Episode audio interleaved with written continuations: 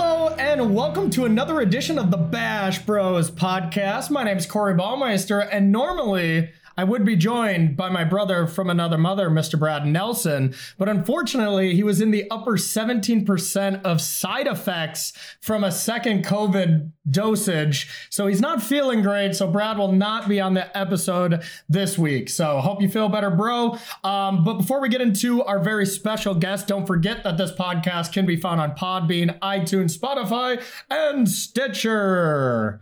Um, so with Modern Horizon 2 on the horizon, we wanted to bring in one person who is personally responsible for all of your bad experiences with Modern Horizons 2. And that person is none other than Mr. Brian Braun-Duin. How you doing, BBD? You know, it brings me a special level of joy to know that I'm personally responsible for the bad times that everyone is going to have with this set. It just, it, yeah. It, it warms my frozen, shriveled heart to know that. So you were just yeah. you were just building all these cards and you're like okay i know this is this is gonna ruin someone's day and you're like and you just you went you went back home and you just felt accomplished huh i did yeah nice. i mean i think uh you know we we've talked to on social media so brad nelson myself and sam black uh, mm-hmm. consulted with wizards to work um to work on modern horizons 2 for a month uh, along with people Uh, on the play design team who were who were paired up with us to to work on the set. Yeah. And like when I look at some of the things that people said on Twitter, I think people like kind of maybe overestimate the impact that we we we had. You know, like yeah. like Shaheen was asking me if I got like anus puns into the cards. It's like I, I was never that close to a magic card, you know, like I, I don't know. You the first card we're going to talk about, you got a, a pretty heavy hand on, and it it literally reads as a Brian Braun card. That's for sure. That that is true. That that, that that's the exception, not the rule. I guess you could say. Sure, like, sure. We went in there, and what we did is is they already had a card file, you know, with all these cards on it, and we mm-hmm. just went through and we looked at the card file that they had, and you know, we te- like played with a bunch of the cards, tested a bunch of the cards, provided our opinions on the cards. But it's not like we were there for the original pitch of Modern Horizons 2, you know, like yeah. we weren't there for the original design process. Like we weren't making these cards. We were we were testing them. So yeah, you know, with a cu- couple exceptions like the one that we'll talk about and and and stuff and you know, there are uh cards in the set where I'm like, you know, like I feel like, hey, that ability, like that was my suggestion. I think that's cool, you know. But still, yeah. like overall, it was more of a here's what we have. Like, let's do some testing. And a lot of cards changed. A lot of cards were removed, cards were added, etc. over the process. But you know, it's not like we were in there just like, all right, here's my custom set from 2006. Let's get some of these cards into Modern Horizons too. yeah, you had a big binder. You're like, oh, I, I'm finally given the shot. I already designed a Modern Horizons 2 set, and I'm just ready to slide it across the table. I mean, yeah, the, the, the big problem is that my binder was exclusively filled with women, so it was kind oh, of. Oh, okay. I don't know if you get that reference or I not. don't. I don't. I was okay. like, I wasn't gonna ask. I wasn't it, gonna it, ask. It's a Mitt Romney reference from. I don't know, 15 years ago or whatever. Okay, okay. So, yeah. Fair, fair.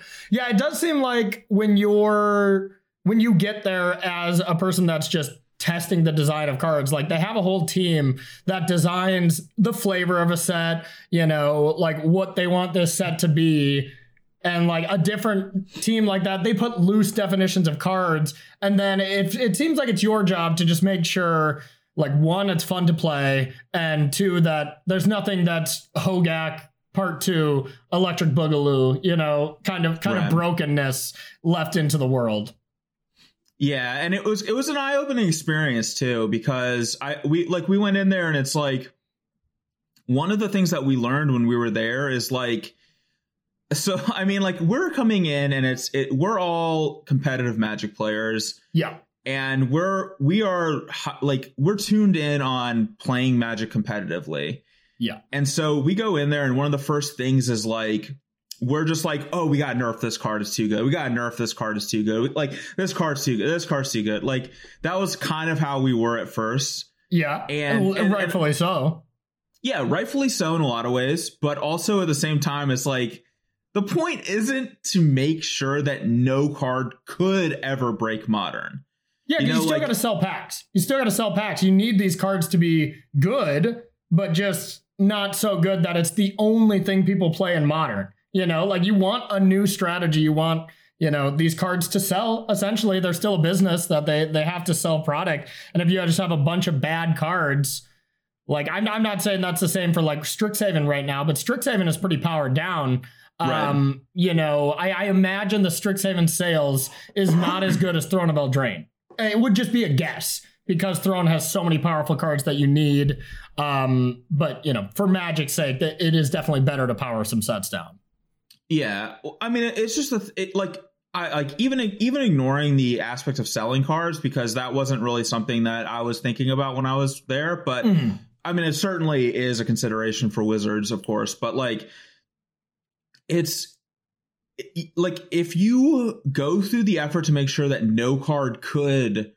break a format, then yeah, you you get Ixalan, you get Strixhaven, yeah. like you get these sets where where cards aren't like you know, you actually don't change the format at all. And then sometimes mm-hmm. you're stuck again with a stale format. Like you think of standard right now, and it's like exactly. like all the same decks that were there before. And there's a couple exceptions like the blue red tempo deck and stuff, but like yeah. it's like all the same decks that were there before because Strixhaven didn't change the format. And then yeah. that becomes not fun for players too. So like no, I think I think that's perfectly well said because I mean I I'm sure I can speak for a lot of people listening right now and and for myself like I think standard is in an extremely healthy spot right now. And if you were to look at it, that this was the new format that just got you know started with Strixhaven, you'd be like, nice. This this format looks great. I want to play standard. Yeah. But the fact that we just played with those decks for three months, as good as the format is, as healthy as it is, and I'll still play it for higher level events or something or for streaming opportunities. But overall,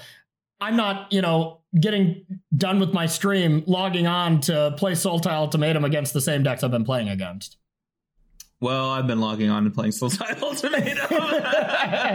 but that's because that leads us into the first thing we're going to talk about before we dive into a little bit more Modern Horizon 2 talk. And that's just our upcoming events. There's not actually a lot going on this weekend um, as far as SCGs or Inside Esports events. Uh, pretty pretty much chirp or uh, crickets on uh, on that aspect. But we do have the Strixhaven Set Championship that's coming up next weekend, where you guys had to like what submit decks, submit standard decks now and historic decks later. Like, is that true? It is true.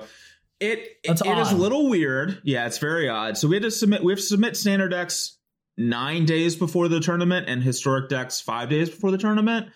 Okay. Um, and I mean, I guess at the time that this podcast comes out, I will have already submitted my deck, but yeah. at the time that we're recording, I haven't yet submitted. um, and and basically, it, it, it it is a little weird, but the the reason I was given is that it's um it's because of what is that set called? Historic Anthologies? Is that the name of it? Anthology Five, yeah. Yeah. So historic anthologies, um, changing the modern the historic format a little bit that uh they didn't want because standard hasn't changed card wise mm-hmm. they like wanted to give us time from when historic anthologies hits on arena to be able to just focus on historic and not have to think about standard that's actually kind of decent. You know, I mean, I feel like some players are going to be like, okay, that's great. I only have to deal with one format. And other people are going to be like, well, I can think about two things at the same time. Like, let me submit my standard deck later where I can, you know, practice a little bit more. Um, where, where are you at on the, on the pendulum of that? Um, honestly, I could see it. I, I think it's a reasonable thing to do. Yeah. I can see it both ways. Um, I, I think the downside to the like I can think about two formats at the same time is is like if the format does shift, then it kind of screws over some subset of players over that period yeah. of time.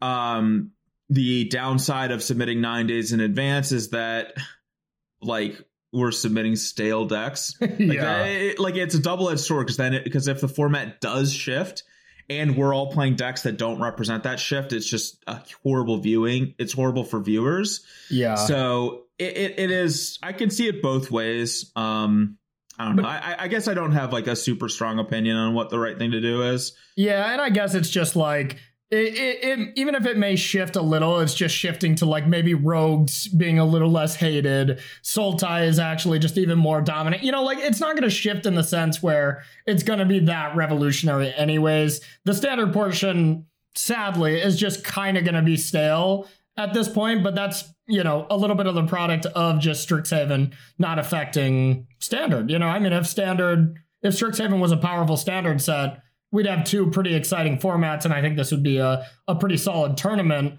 But I would imagine a lot of people are going to be like, all right, I, I'm I'm going to be more interested in historic than standard, especially with the pact being banned. Um, you know, it, it does look like Izzet Phoenix seems pretty messed up in historic as well, though. Yeah, I mean, I I haven't really gone that in, into much into historic yet. Okay. I mean, I'm I'm honestly still interested in just playing Paint, Tainted Pact again. okay. Uh, just with Jace instead of Thassa's Oracle. I mean, it, certainly a way worse uh, deck, but yeah, I don't know. I, I think it could still be a playable strategy. We'll see. Yeah, or I've seen people with like crackling Drake as like a a win con. Um, you know, to just exile your whole deck essentially and just attack for lethal. Yeah, that's probably worse. There's there's ways to do it. Like some of the yeah, Grixis decks have played crackling Drake. Um, yeah, I mean, there, there, there's there's other ways to win with tainted packs.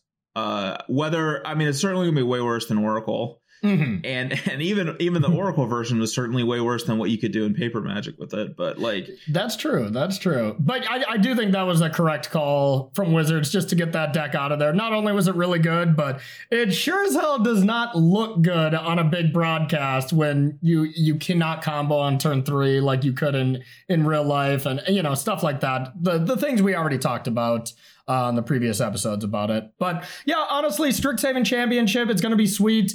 Um, any idea what you're going to be playing? I know it's not exactly the highest priority now with the relegation to rivals. Anyways, it's just kind of a cash tournament for you now, right?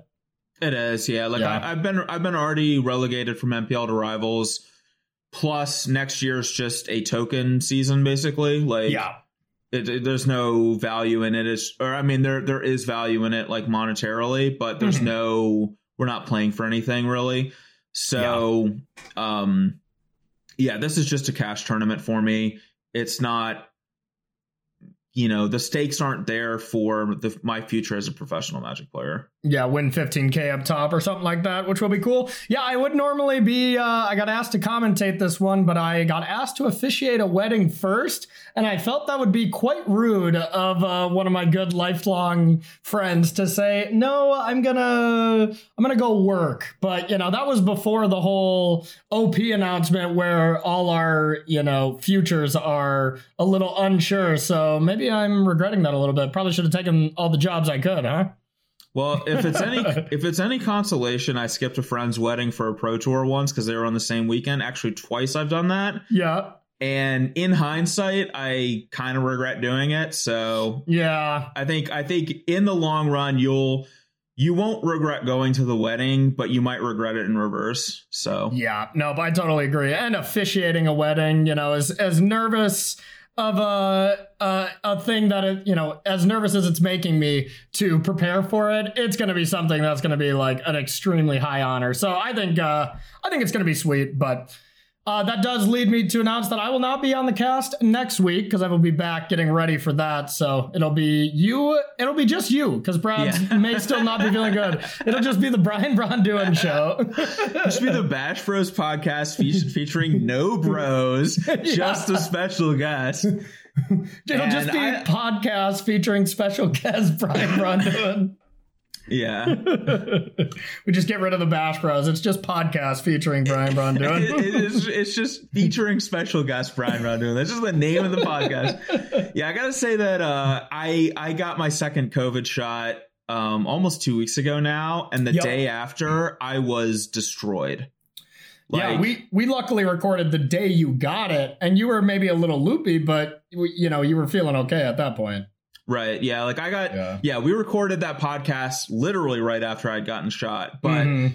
the following day, I, I mean, it was, it was bad. Like I, I basically spent the entire day laying like down the entire day. I had, I had a brutal headache all day long. And I just, like, I just felt like death and I was like, I maybe a little bit feverish and stuff. It, it felt like, um, mm-hmm.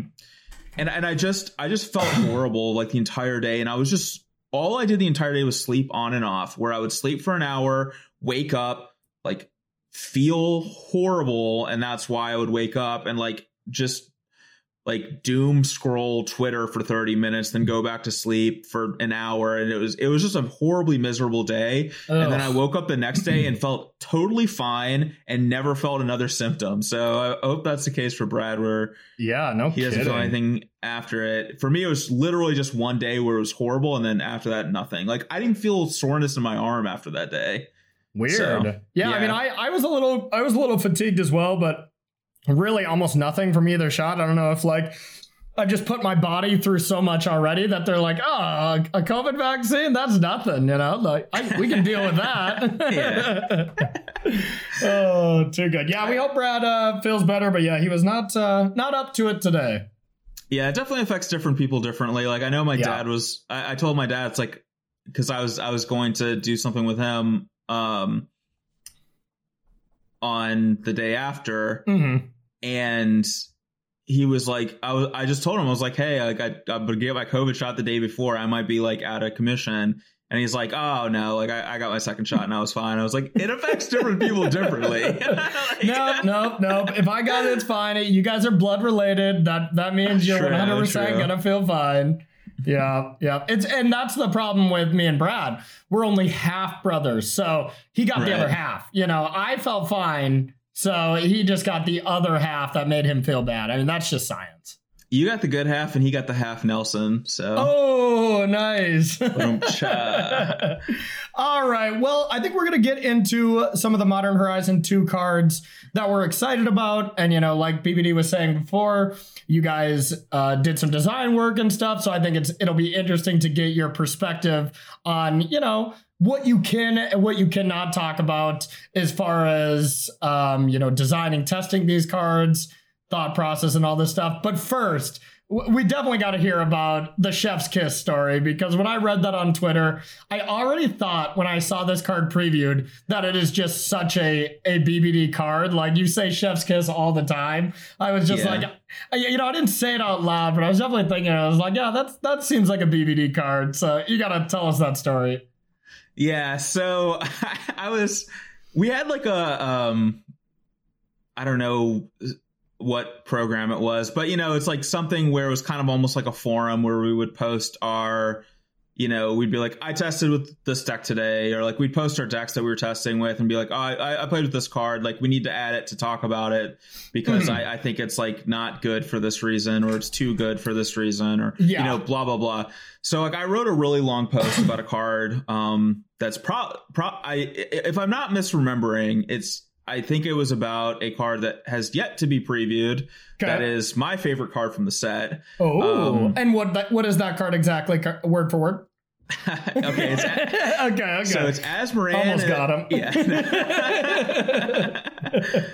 yeah. The the, the, car, the card is. Uh, let me find it here. That's not there. Yeah. No, but uh, so I put in put in a lot of like I wrote a really long post up. You know, I could be pretty wordy about stuff. And uh I just described one interaction at the end of between a couple of cards as as like a real chef's kiss, you know, like Yeah. Just just something where it's like you you you pull that off and like it's a real middle finger to your opponent or whatever. Yeah. And like a couple hours later or maybe it was the next day um Aaron Forsythe runs in. So he was he was like uh like the big honcho with the set. Like this the set's his baby.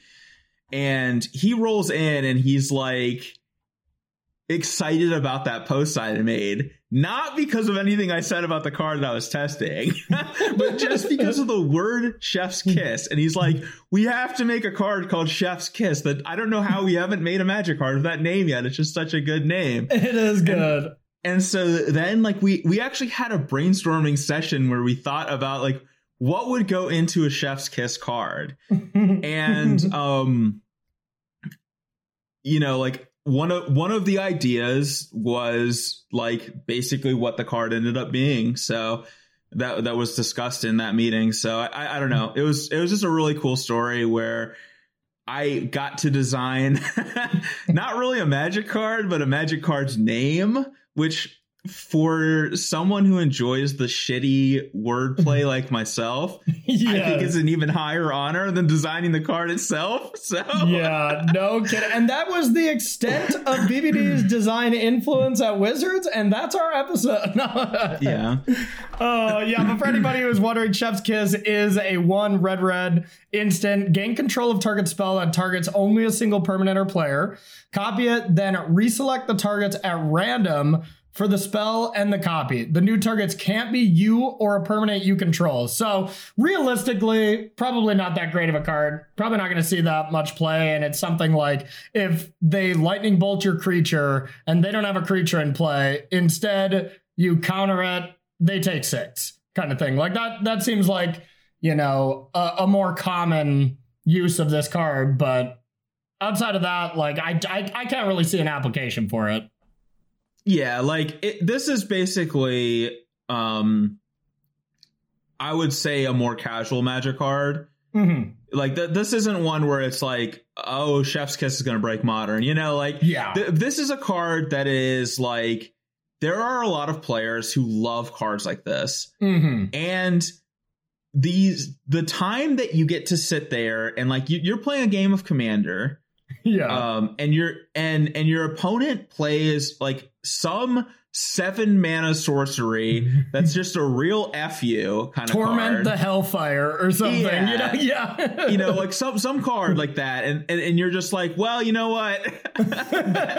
Right this will be a chef's you, kiss know? right out of the game for you yeah. Yeah and like that that's the scenario where a card like this shines and like a lot I, I, I like I kind of saw when I previewed this card, I saw people being like, like this card isn't good or whatever. And it's like yeah it's not meant to be a, a, competitive card you know like but then i saw a lot of other people who were like i love this card. Like this is my favorite card from the mm-hmm. set that i've seen so far. Like this is gonna go great into this deck that i have and stuff. And it's like that's awesome. That's like why the card you know like that's what the card is for so. Yeah yeah. The one thing i would think is just like you know, think how sweet it would be to just like your opponent's like, all right, end end step gifts, and be like, ooh, chef's gift.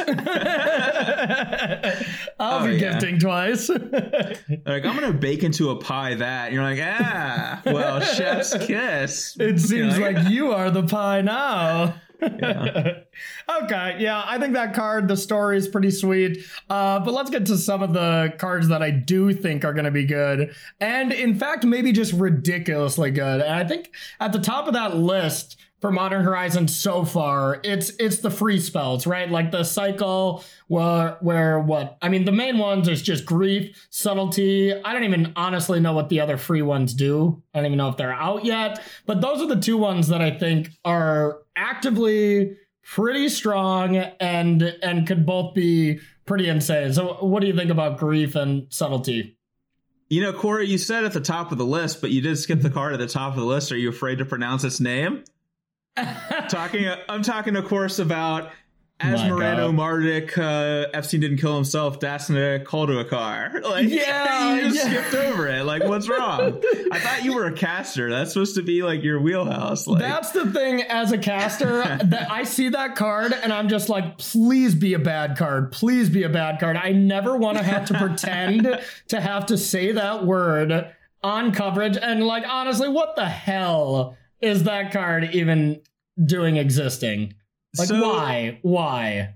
So that that's a question too. Like I, I like so that's a card and like there there's another card in the set too that I saw people on on Twitter being like, why does this card exist? Like, what's the point of this card? It's like it's not it's not for you. Like this is this is an old reference to like um like a really old magic character from like tw- oh, 20 plus years ago. Really? You know, yeah, it is. Yeah. Okay. It's okay. the same with Garth, like Garth One Eye, for example. Like that was a card that people were like, why does this card exist? What's the point of this card? It's like, well, Garth One Eye was like the original story of magic mm. involved Garth One Eye, and his, and he could cast like any spell from Alpha because I think that was the only set that was out at the time. Okay, okay. And so they're like, let's make Garth One Eye a card, and he can cast like these random ass cards from Alpha. You know, like yeah, that that's just like a throwback to people who love the story of magic and like stuff like that. And it's, it's same with Asmer I'm not even gonna try again. I'm not gonna yeah, do it again. Call, but call. same with this card. It's like a lot of people want have been wanting this card to be printed forever, and yeah. it's like there's a, there's just a subset of players who love this character and mm-hmm. and Might want be used as a card. commander now or something. Yeah, yeah, and it's like you know whether or not it sees play is kind of like not the point of the card. You know, mm-hmm. like. and whether or not sees play in modern is not like not the point of the card. And I actually really like that about this set that this set was meant to be like a fun set you know yeah and you could tell that like like aaron uh was was like the head of the set and he was super passionate about this set like i i it was kind of surprising to me because i like i went in there and i'm like you know these some of these people have been working at WotC for like forever you know? Yeah. And like i kind of expected them to just be like another day at the job. Mm-hmm. but that was not the case. Like like uh Aaron was so like excited about all these cards and excited oh, about the so set awesome. and stuff. And he was he puts he put a lot of effort into it. And like you know like the I, I don't know. I, I actually really think this set is cool, so I'm kind of excited about it too. Like, I mean, honestly, though, realistically, people always even just say like about me, like I'm just too overly excited about some things. But I think that is just generally the best thing to have in in anything, you know, like Doris Burke, the NBA announcer, she loves talking about basketball. You know, like she yeah. she she absolutely loves it. You can tell in her voice that she loves it and it carries on to things. So that's who you want working, who who you want designing these cards, who you want talking about your game. You know, that's a very important thing. You got to be you know, really, really into what you're doing. Like Reid Duke still loves to play Magic, you know, Javier loves to play Magic. These are the people that uh, succeed yeah. in those kind of space, you know? Yeah, like passion is contagious. Like, yeah, people being passionate about things is is awesome to see, even if it's something that you're not passionate about yourself. Like, yeah, it's yeah. just really cool. Yeah. Totally agree. And yeah, one thing I want to go back to that you were saying is like, you know, a lot of these cards, it, this this may not be for you kind of thing. You just think, okay, every competitive player just breaks down every card like, yeah, this is not going to see play. Why is this in the set? But the thing about modern and the thing that I even saw someone tweet about, I think it was like Ally uh, Warfield that I thought was a pretty interesting tweet that I, I don't necessarily agree with, but I liked part of it. It was like she was saying, you know, hot take that modern isn't really the best competitive format and it should remain kind of a casual format where people can play all their fun, wacky ideas. And while I disagree in the sense that I like modern, I like the competitive aspect, I love the fact that people can play their janky modern decks that are built around Garth. You know, you you you see some just if you play a modern league, you play against some randomness, and sure, they may not beat you, but they're having like a blast with their specific kind of shell. And the fact that this Modern Horizon set, you know, kind of caters to people that like competitive magic, some cards that are going to be pretty strong, and then some that are just fun like that, you know, Patriarch's bidding and stuff, maybe not going to be that strong, but some people love that. You know, Jim Davis is going to go crazy about that in his Goblin deck. Uh, and, and I think that aspect is really cool. Oh, for sure. And like, mm-hmm. yeah, and like another card's like, I don't give a shit about Glimpse of Tomorrow, but there are a lot of people who do. You know, like, yeah. like uh, there's just cards like that. It's like, I, and and I I I actually think that this set is is really cool and appealing to, um, appealing to people who love magic as like the flavor of it, yeah. the stories, the characters, more casual aspects of it, like there's there's a lot of cards that appeal to a variety of different casual types of playing the game. For sure. and also competitive. Like there's a lot of really powerful competitive cards too. Mm-hmm. and, and i kind of think of myself as both. Like yeah. like for example dakkon. Uh dakkon is a card that um is a old magic character. Like Dakkon Blackblade was like, you know, just just a very iconic magic character it from looks like an old character. You know, they nailed that ago. aspect of it. Oh yeah, yeah. The art is awesome too. Yeah. But it's like you know, and and they've and they printed like uh they printed his sword in Dominaria. Mm-hmm. Um, I don't know if you remember that equipment. It, like it, it, like boosted legendary creatures by a huge amount or something. Oh, um, yep, yep, yep. I remember that yeah like and stuff like that. Like he he's like a big part of old magic lore um or at least was a popular figure in old magic lore. I don't think he was that big part of the story but it's like mm-hmm. that um appeals to me too because when i first started playing magic one of my absolute favorite cards was Korlash heir to blackblade. Okay. If you remember that card. Um i don't it was, it was from time spiral block and it was a legendary black creature that that its power and toughness were equal to the number of swamps you controlled. Okay. Could, yep, I remember you that. You could discard extra copies of it to put swamps into play from your library. It was mm-hmm. pretty strong card, but I just I loved it. Like I played a, a mono black deck with it, and it was really fun. It was one of my favorite cards, and like that card was a throwback to Dakkon. So now like here's another Dakkon card, and like that appeals to me um, for that reason. But I yeah. also Dakkon also appeals to me as a competitive player and somebody who loves Esper decks and stuff. Like just as a competitive magic card too. Like I just I think the card's cool. Like I, yeah. I don't know. I, I, I like that aspect of a lot of these cards in the set. I think I think I mean I'm hopeful that that the set ends up being a huge success. From what I've seen on social media, people seem pretty excited about it, so that's cool. Yeah, I agree. You know, there's always the the Twitter online complainers that will just literally complain about anything. And if they don't have anything to complain about, they'll complain about people complaining. You know, like you always get that kind of thing. Yeah. Um, but for the most part, yeah, I think the set looks really awesome. And it's just, it's, it's every card is packed with so much nostalgia for me. Is like, I didn't play you know, back when Dakkon, you know, I was in one of the OGs that started in 1995 or whatever, but I do remember, you know, some of the cards that some of these cards are are based off of like the Rishadan Dockhand. You know, I remember playing with Rishadan Port. Um, yeah. you know, all these other the brainstorm put onto something else. I like that they put all these like really iconic cards into this set without putting them into the set because well, they're most of them are iconic because they're insanely good and maybe just too powerful, but you still get that flashback of people that like yeah, I remember Rashad porting you on turn two in my mono white deck, you know, back in 1999. And those people get that nostalgia. And I, th- I think that's really cool. Yeah, like it's like somebody who played a lot with uh, like Eternal Dragon now gets to play with Timeless Dragon. Yep, yep, that was another one I was thinking too. What? Yeah, that plane cycled and like you paid seven to return it to the battlefield or to your hand or something. I don't remember exactly what it was. Yeah, I, that was like right when I started. this version's a little bit better. yeah, this version is definitely was. better, but or but Wonder. Yeah, like you know, I played Blue Green Madness where I discarded that and attacked with Call the Herd. You know, like that brought me back, and oh yeah, there there's some good ones. Yeah.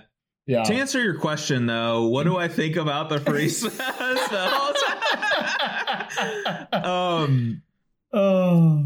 The, those were cards that we tested a ton with. Um, yeah, so first I'm going to stop you. Uh, I'll just okay. explain what these cards are um, yeah. for everyone listening. So, Subtlety, Grief, they're a part of these free spell cycles where you can evoke them by exiling a color or a card in their color. So, two colorless blue blue for Subtlety. It's an elemental incarnation 3 3 creature. It has flash and flying. When Subtlety enters the battlefield, choose up to one uh, target creature spell or planeswalker spell, its owner puts it onto the top or bottom of their library. So Aether Gust like effect, but does have flash. So it is an instant speed card. Uh, Grief Similar ability with evoke a black card from your hand. Uh, same mana cost, two colorless black black.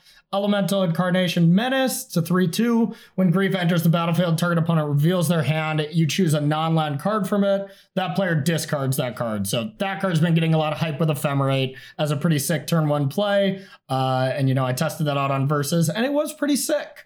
Um, but yeah, like, what, what's your experience with these two cards? Because I'm guessing Grief and Ephemerate was brought up at some point in testing, or Subtlety with you know, a bunch of blue counter spells. You know, I think that's where my mind goes for that deck. And uh, yeah, yeah. So what do you think of them? Yeah, we we played a lot with these cards, and um, you know, like it. It's a thing where, like, I think these cards were wanted, like they wanted them to be good. Yeah. Um, but the goal was to, you know, like not have them be obscenely broken. Yeah, because free spells and magic are scary, right? Like we've kind of yeah. learned our lesson with free mana, with wilderness reclamation, fires, you know, all that stuff that legitimately broke the game. They were the best things to be doing. Yeah, and it's like I don't actually know what is or is like that's one thing about this is like we came in for a month. Mm-hmm. We were given a huge card file um of a set of the set and we did the best we could over that period of time to diligently test as much as we can, even, you know, diligently comment on as much as we can, provide our opinions on stuff. But ultimately, at the end of the day, we don't know what it's going to be. And the modern format now is not the modern format that we were testing a year and a half ago. So, yeah. you know, like there, there's a lot of things that, that have changed. So like if any card from the set ends up being like broken like i don't consider it to be a personal failing of myself or anyone else who was on this team. Mm-hmm. because a lot of a lot of work was put into it and I, I i genuinely feel like we there were a lot of cards that we got changed a lot of cards that could that would have been like incredibly powerful. So either one of these two? Are these pretty much the design of them or so yeah, these cards that both of these cards were changed quite a bit actually. Oh really? Um, we, okay. we, we, actually we played we played a lot with both of these cards, and the, these are both um, powered down versions of of like what they originally were. Mother um, of God. uh, yeah, and like I, I, you know like I look at like so grief and ephemerate is a really nice combo, mm-hmm. and uh it was a more powerful combo before. I will say that. that Jesus, previous, okay. previous versions of the card. But uh, one thing is like, you know, people are like, uh, see subtlety and lose their mind. It's like, well, subtlety and ephemerate is not quite as strong of a combo as grief and ephemerate. Because, like, agreed. With subtlety, it requires certain conditions to even do anything. Some subtle conditions, really. Yeah. And, like, one of the things about subtlety is like, we, we, when we were testing, we were like, it's going to be such a blowout in combat. But mm-hmm. it actually isn't because you kind of have to cast it during your opponent's first main phase. You know, like you're not going to get a creature or a planeswalker spell in combat where you can be like, I'm going to flash this in, counter a spell, and eat your attacking creature. You know, like that's just something that doesn't really like happen that often. So, but I mean, you can, they can attack, you can play it, bounce another creature, block another creature. Like that's a that's a kind of a blowout, right? No, it's only spells. Oh, oh, okay, okay, okay, okay. Yeah, all yeah. right, all right. No, that's that's good. Did it used to just be you could just bounce a creature as well? Uh, I mean, I don't know, know if I'm allowed to talk about what oh, it used sure, to sure, be. Sure, sure, sure, sure, okay, fair enough. But it was, but it, it was significantly better. And it you guys powered yeah. it down a bit, huh? Okay. And, and like it also at, at, one point was worse and it got yeah. like you know like it, it, just it went through a lot of changes and and I thought we we tested a lot on over on basically every change that got made to it we would retest it again. Like th- yeah. this is one of the cards that we played the most with. Um grief I don't like grief we played a lot with too.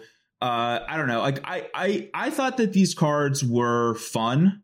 Mm-hmm. um maybe subtlety wasn't that much fun, but I thought grief was a lot of fun. I enjoyed yeah. playing with that card. Um, so I don't know. I hope they don't. I hope that these free spells don't break the the format, but at the same time, you know, you look at a card like Force of Negation, and mm-hmm. did that, you know, I, I think that card added to um yeah, I mean it was definitely good. Like, it's definitely good, that's for sure. And and yeah, I mean the one thing we got to remember with these cards is you're still naturally two for winning yourself because you're yeah. exiling a card to do it and then getting this ability. So like subtlety to me, it seems insane if you could like go Teferi, tick up, draw, and then as they attack Teferi, then you could use subtlety to bounce it for free with a counterspell backup or something. Like that seemed insane if if you could actually just bounce creatures, but the fact that you just just counter or you know when they cast them, sure it may hit um, a haste creature that they'd have to put on top of their library or bottom. Like that seems like the best in those kind of scenarios. But I, otherwise, I don't see a clear path that's actually applicable to modern right now, where I just think of this insane sequence like that, like Teferi tuck something and then use that to bounce a second creature or something like that. Like that would be insane. But yeah. Yeah, like I like subtlety is not a card that um I, I I'm I'm terribly worried about, and maybe I'm mm-hmm. off base with that, but I I don't I don't think it's gonna be like breaking the format. Um, I think grief has a higher upside. Uh, yeah, but at the same time, I I also think that that'll be okay too. We'll see. Yeah, um, like I I played a uh I on versus uh, yesterday, uh, two days ago, if you're listening to this when it comes out. Played it on versus um, against like the Yawgmoth deck. Um, that was the matchup. And out of the five games we played, the two games where I started with turn one grief, ephemerated, I won pretty easily. And then the other games, like there was one really awkward game where I just like I had two griefs in my hand and I like didn't have the ephemerate, and I'm like, you know, my opponent had a veil mana up. I'm like, I don't really want to just naturally three for one myself. So I like stayed in my hand. It was pretty awkward. It didn't really do that much. Um, and then you know there were times when it was busted. So I think it it has enough variance to the effect, especially with ephemerate, because you need four cards. You need four out of your seven cards to be land, ephemerate, grief, black card. That's a lot. That's a lot to ask for for a busted effect. But, you know, given that if it does accomplish it, it's very good. But here's another thing about just how grief and ephemerate work together.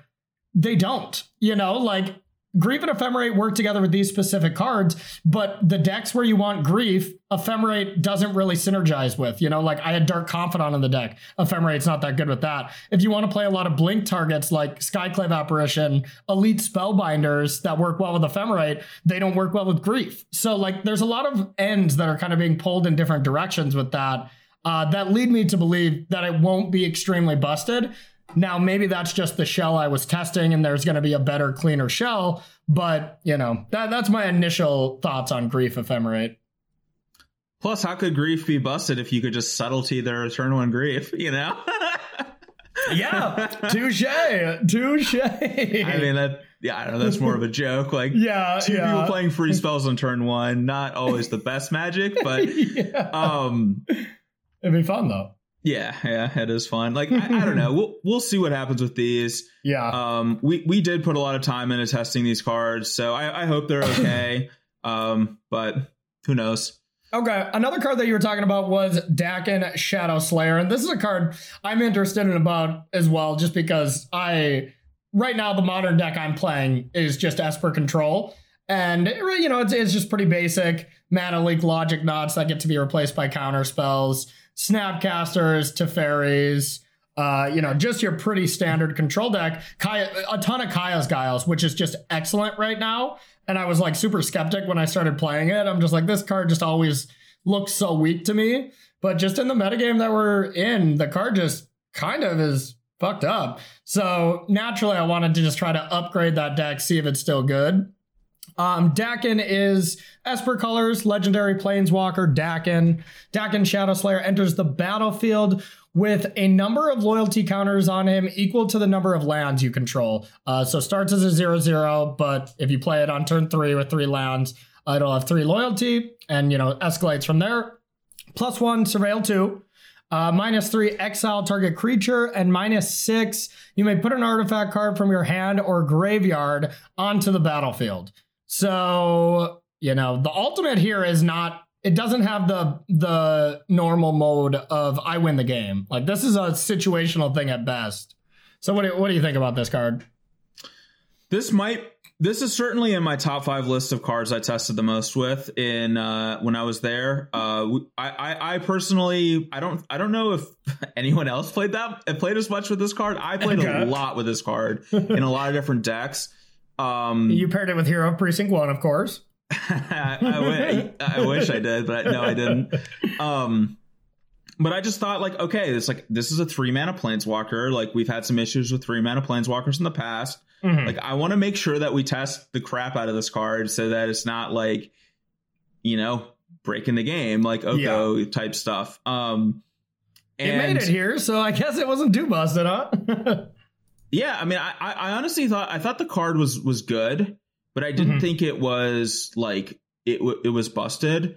Mm-hmm. Um, and and and I thought it was fun too. Uh, like it was it was very much a spiky card, you know, like sure, you know, like a lot of people don't like playing a planeswalker and then like like for example Gideon uh, from Battle for Zendikar where it would come in an emblem and then be dead. Mm-hmm. You know, like people want their planeswalkers to stick around. It's like if you play a Dakkon on turn three and exile a creature, it's gone. You know, like yeah, it's just a three mana removal spell. right.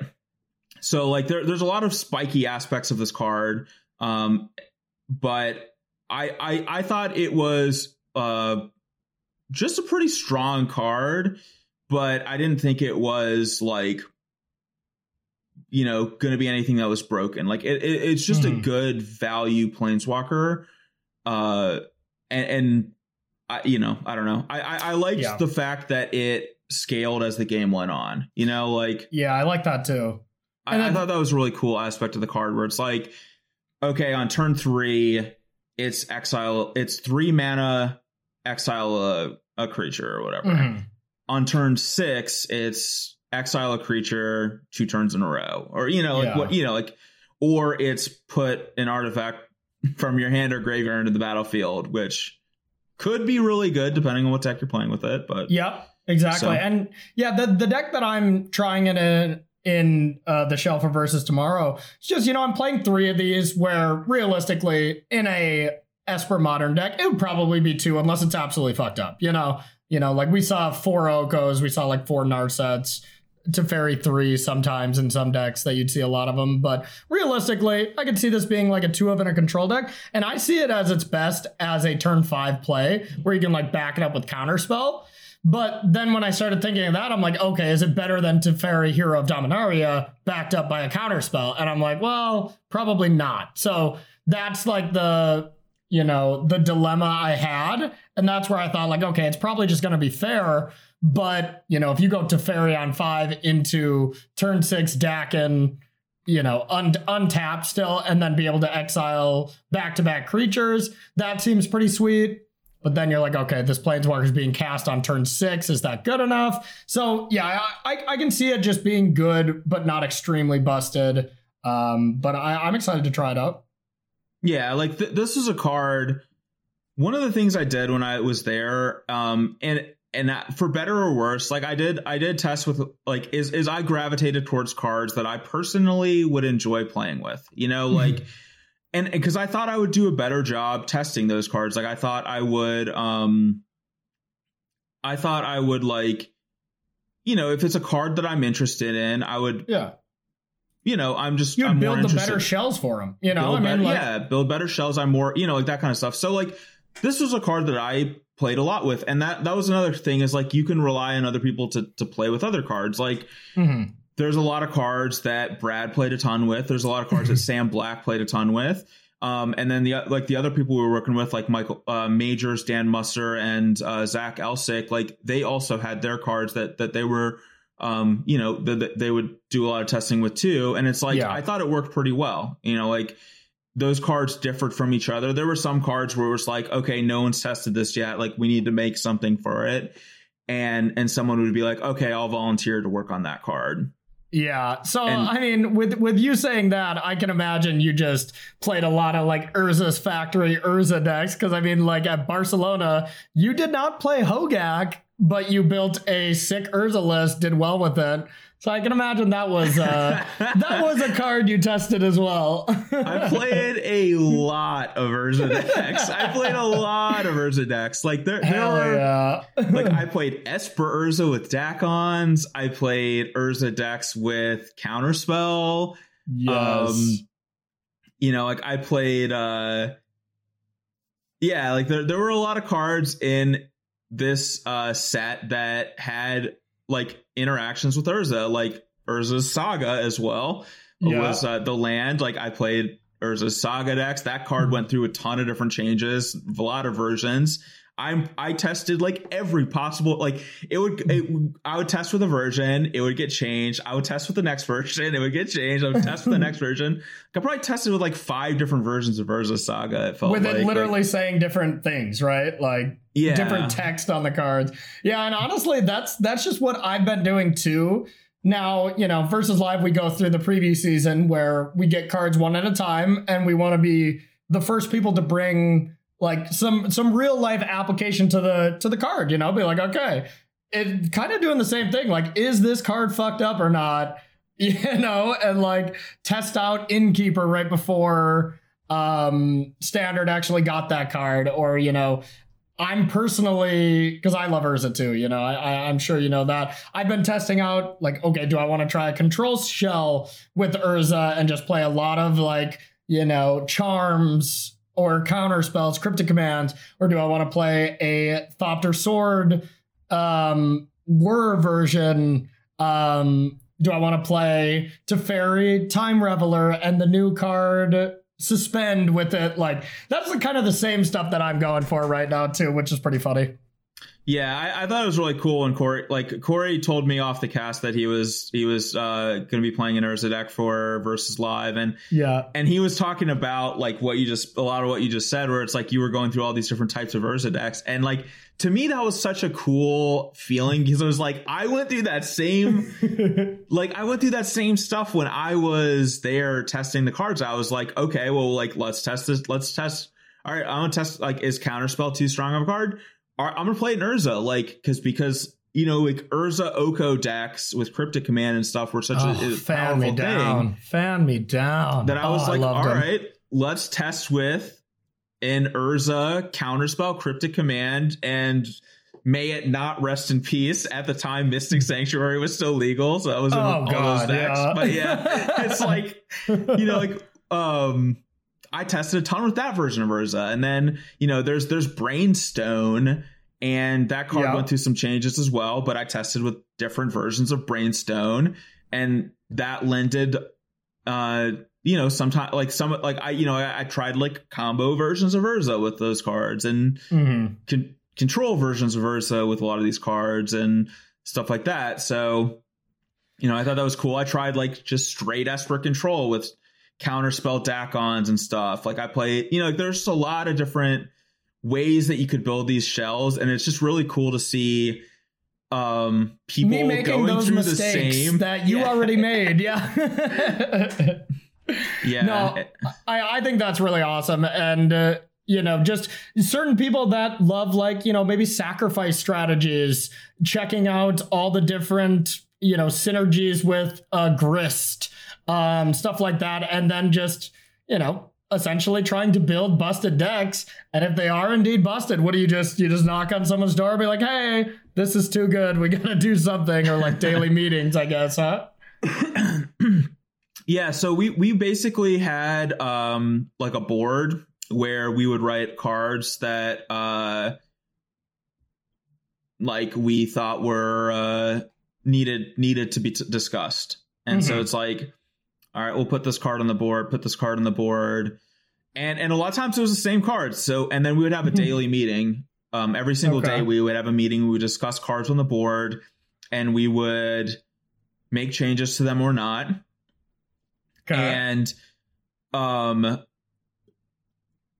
I will say that like I, I don't know if this is a good quality or a bad quality, mm-hmm. but like um myself, Sam in particular, Sam Black, we were pretty stubborn about a lot of things. Like we felt yeah.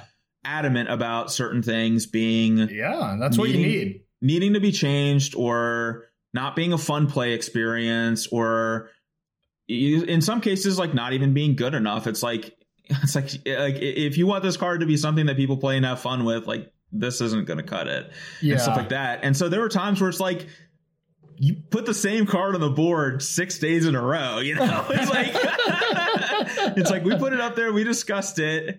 It's like okay, we think it's we think it's good as it is. It's like all right, well I put it in a different deck and I still don't think it's good. Like yeah. or I still think it's too good or whatever. It's back I mean, on the board. So I mean that's what you need because like if you think about it, if if the people that designed Throne you know, and if they were they were going and just like kind of laissez-faire about Oko and just like, yeah, it seems pretty good. Food is kind of cool. Turn to Oko is is all right. It might be too good with this, and then people just like dismiss it.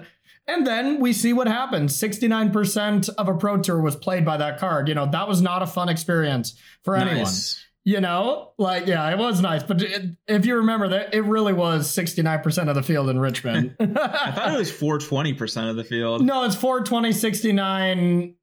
Yeah, yeah. no scope or whatever. yeah, no scope. But yeah, I mean, that that's what leads to these broken cards that, you know, then not only that 10 people in a room have to deal with for the remainder of that month or however long you spend on a set. But then the millions of people that play Magic have to deal with an unfun experience for a very long time. So it it it's a lot on the line when you let a card go that's either unfun or far too busted. There's you know a lot of bad things that could happen. Oh yeah. Yeah. it's kind of funny too like um you know like you were asking me like did you did you test with grief did you test with subtlety it's like, yeah, yeah. We, we did test a lot with those cards, but some of the cards that we tested the most with, yeah, like are you you might be surprised by or they aren't even in the set anymore you know okay. like so it's kind of it's kind of a weird thing it's like you know one example is Serra's emissary um and okay. that is a, it is it's a four white white white seven mana angel flying as Serra's emissary enters, enters the battlefield, she's a card type. You and creatures you control have protection from the chosen card type. It's a 7 7. This yeah, was, seems heinous. this is one of the cards that we spent a lot of time on. And you might not like that, that might be surprising because it's kind of like a card that got previewed. I haven't really seen people talking about it you know, like yeah, and stuff like that. Like, like that was actually one of the cards that we spent a ton of time on, and it the seems reason, like a casual card, right? Like, yeah, like it, so that was a lot of discussion on it. It's like you know, it's an angel. People love angels. Like, yeah, we like we want to make an angel that people will enjoy playing with. I prefer but angles, but you know that's fine. Same, same. I actually, wolves and angles is actually my or, or elementals and angles is my. Uh, Those are my, my favorite, favorite creature types. Yeah. um, but but at the other time too is like some of the cards that like I personally played a lot with, a couple other people in there played a lot with too, was Unmarked Grave and Priest of Fell Rites. Um, so Priest of Fell Rites is a black white two two for t- two mana, and uh, you, you, can tap and pay three life to sack it to reanimate a creature, basically. Um, and it has Unearth, so you can do it again for five mana.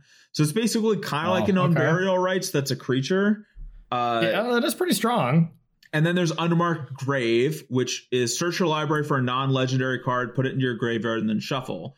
Mm. Um, so like, not the fact that Unmarked Grave is a non-legendary thing suddenly like you're looking at these reanimator ah, decks okay. and you're like what are some of the non-legendary stuff you can do with this card in modern and one of the cards is Serra's emissary you know like wow. that we're that is in the same set and so some of the earlier, ver- like some of the earlier versions of Serra's emissary were pun intended griefer, kind of a griefer effect where it's like your opponent just doesn't get to play magic anymore when you do this. Like, yeah. or other of them or other versions where it's like, this isn't powerful enough to be worth doing, you know, like, stuff like that. So like that, those were a lot of the considerations, and like it, so it's weird. Like that ended up being one of the cards that we spent a lot of time on, even though um you know you wouldn't really think it. And and yeah, like other, okay, that makes sense now. You know, and like other cards too that we spent a ton of time on that they were just like, you know what, like we're not getting the dials right on this card at all. Like we're just gonna cut it. And it's like yeah. we spent tons of time testing that card and and it's probably for the best that we did because you know it wasn't worth printing for one reason or another but it's like yeah maybe it was the next Oko cool. maybe it was the next Hogak or something you know so you, you could have stopped a tragedy uh, with that kind of effect we went back in time. We also uh, on week three we went back in time and killed Hitler. So wow, you did. Oh, good, yeah, good for did. you. You guys yeah, really did uh, some good work, huh? and like wow. Yeah, third three weeks in, we were like, maybe we should test this Hitler card that's in the set. And yeah, we he's like, he's no, too fucked gotta, up. We gotta yeah. hit the DeLorean and finish that up. Yeah, that makes sense. You know, I think that was funny what you were bringing up about like us both testing Urza and stuff yeah. like that, and ideas you were talking about before. Literally yesterday after versus, we were like, me and Ross, like, okay, well, like, you know, uh, when we're driving home and be like, okay, what cards got previewed while we were doing this? Because we had to submit decks for Thursday's show right after Tuesday's show, just for card availability to make sure they have time to um, print out preview cards. You know, the, the whole process takes a, a little bit of time. And uh, the whole thing on the way home, he was just like, okay, what is the best non legendary creature that I can unmark grave for to reanimate with Priest of the Fell Rites? And then I'm like, I don't know, you know, like then we were just talking. I was like, Primeval Titan, maybe. He like, I hope he came to this because he built a priest unmarked grave deck for tomorrow for verses. So just another uh, kind of connection from what you guys did in testing to what yeah, me and really, Ross do every show for preview season. You know. I'm really excited to look at look at his deck then because that was one of the things that I spent a lot of time on too. Mm-hmm. Um, and I did a lot of cool I did a lot of cool stuff. Like I I I played a bunch with those cards and um you know, I went through the same thing. It's like, all right, like 5 plus mana.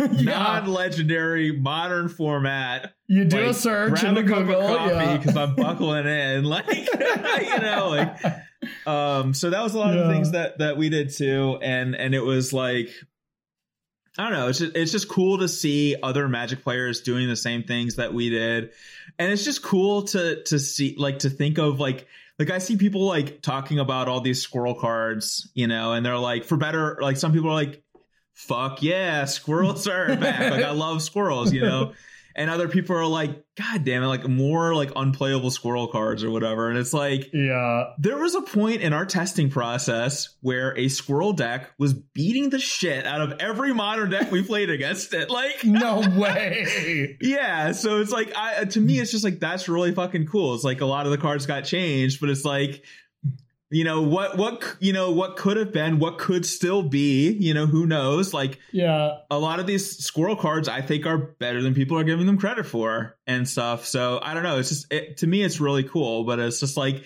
you know at one point in time i got to be in this alternate reality where squirrels were just fucking dominating everything we put against the world. Yeah like so would you say? Those decks were nuts or what Oh yeah, that was that was a corny joke. Thank you, thank yeah. you. Yeah. So one card, I'm curious how many iterations it went through. Was this card called Counterspell? Did you mm. see a hmm. lot of different iterations of that one, or did that one stay true? Or we did actually. Like we toyed with a version that was uh, one in a blue. Oh yeah, yeah. Counter target spell unless its opponent, unless your opponent pays three mana. Oh, okay. That that seems that seems a little underpowered. Yeah, we tried another version. Um, it was one in a blue. Okay. Counter target spell unless your opponent plays two mana, but then if you have more copies of it in your graveyard, it increases by two for each additional copy you have. Okay, interesting, interesting. What about like one in a blue, like counter it, but instead of like counter it, does something cool, like goes back to your hand. Maybe even like draw a card since they get it back, you know? Like Something busted like that. You ever you ever think of trying that or? Oh, we did. We thought about it. oh, too good, too good. All right, all right. Let's let's talk about another card. Okay. Um, let's see. Okay, I I mean honestly, this is one of the earlier ones but I still don't know how to evaluate it. And we we touched on a little bit with the Urza decks, but like Urza's Saga, does this? I don't know if this card feels good to me yet or not. And you know, I'm trying it out as a four of in an Urza deck tomorrow, but like, I don't know. I, I don't know if it's gonna be that good. So that's ha- kind of how I felt playing the card too. Like, yeah. um, it, it was really cool because it's like I, you know, uh, testing with the card, uh, especially through its various iterations, it was always kind of a thing where it's like, I just don't know. Like sometimes it's really fucking awesome, and sometimes it doesn't do that much. And like, yeah, you know, I, I it just uh, it was really interesting. I I loved this card existence, like yeah. from a flavor standpoint.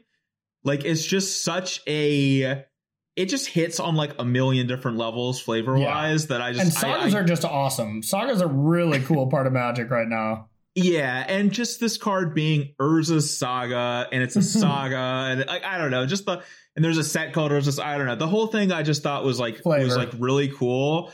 Where you know this card went through so many different iterations, and I think you know uh Aaron was on the same page with me where it's like I, I hope that this makes it into the set because it's just such a fucking cool card. um, but yeah, I did play a lot with it in a, in a variety of uh, mostly Urza shells. Um, Naturally, and, and, I don't know. It went through a ton of different iterations, and I I I don't know honestly like w- what will end up being this. Like even that was kind of even my thing testing. It's like honestly, I just don't know. Like there yeah. there were times where it was really bad and times where it was really good. Like sometimes it's like I have a bunch of these lands that are gonna I only get a couple turns out of them. Like why is my opening hand all gemstone mines, you know? Like, like Yeah. So. I mean that's exactly it. Like the fact that chapter 3 like what? Chapter 3, I guess I'll read out the whole card. Urza Saga yeah um, but it's an enchant land, so you know you can just play it as one of your land drops. Chapter one, Urza Saga gains add a colorless, so it's just waste at uh, chapter one. Chapter two, uh, but it gains that ability, so it maintains it throughout the chapters. Yeah. Uh, chapter two, Urza Saga gains uh, two colorless tap, create a construct, a zero zero colorless construct artifact creature token. With this creature gets plus one plus one for each artifact you control. And then chapter three is search your library for an artifact card with with mana cost zero or one, and put it onto the battlefield. Then shuffle. So, from my understanding, you know you can play it as a land turn one, turn yep. two. Realistically, you need another land to be able to activate that ability. So maybe this isn't the best turn one land, um, because you would turn three to use that ability, or if you have a accelerant or something um, you can make a construct, and then for chapter three, as you draw a card, you know, with the trigger on the stack, you can then either add mana into your main phase, add one mana into your main phase, or make a construct as this is about is about to go away. Is that is that correct?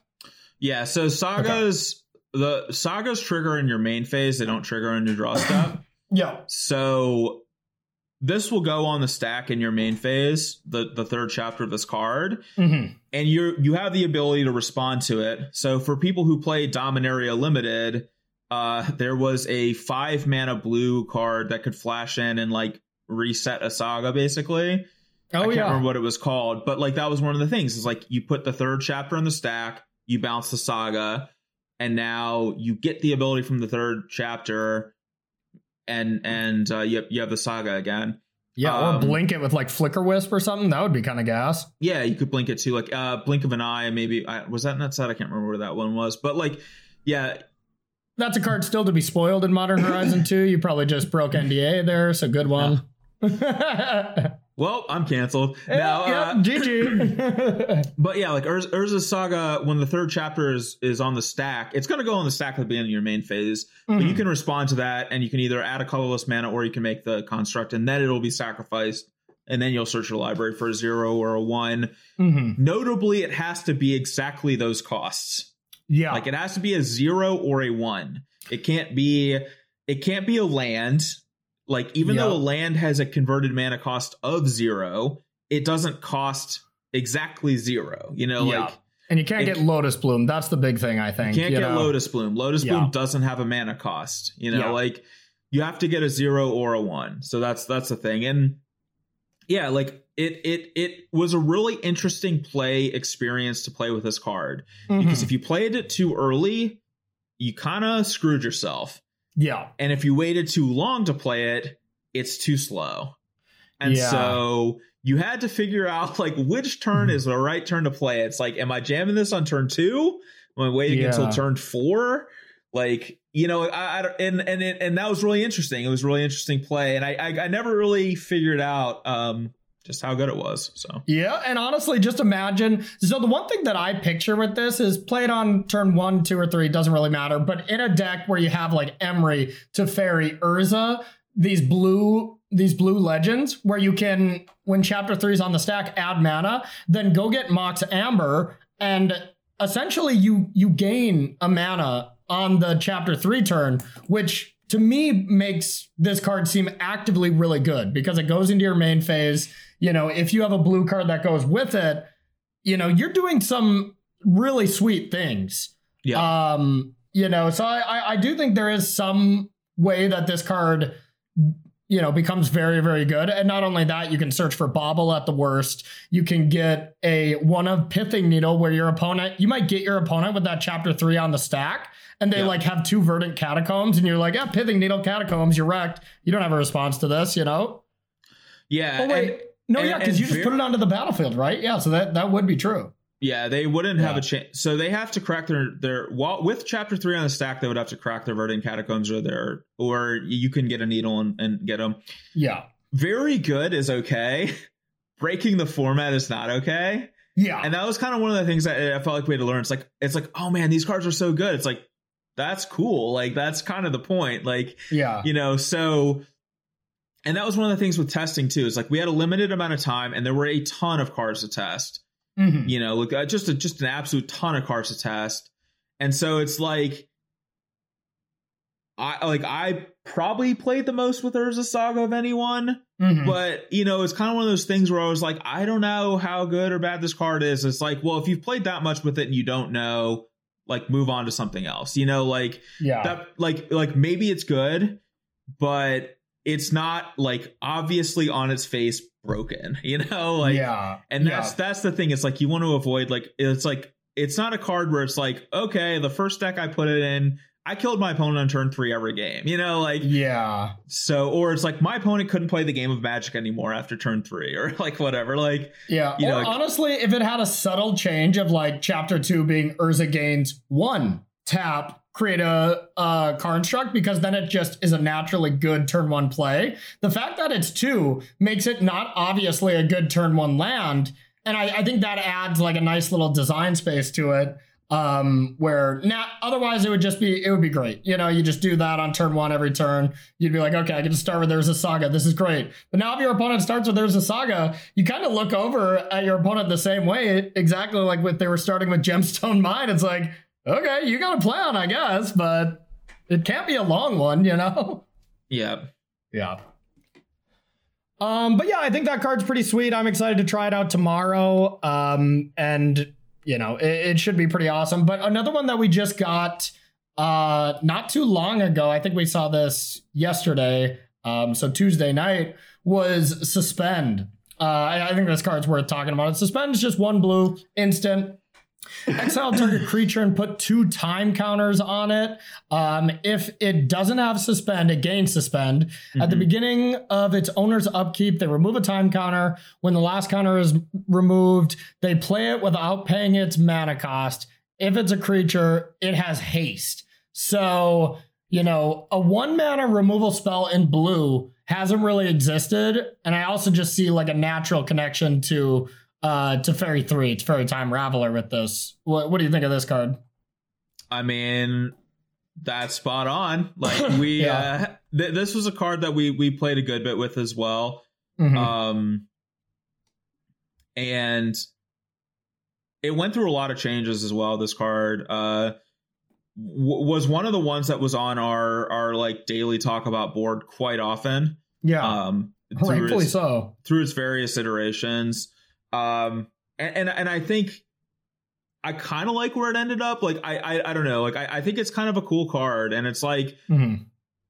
I, I think of a card like this, and it's like you know, red as lightning bolt, white as path to exile. White now also has prismatic ending, mm-hmm. um, which I I think is really powerful. Um, yeah, but prismatic another- ending. Um, I'll just say it. What we yeah. what we talked about. It. It's one white X sorcery, uh, converge.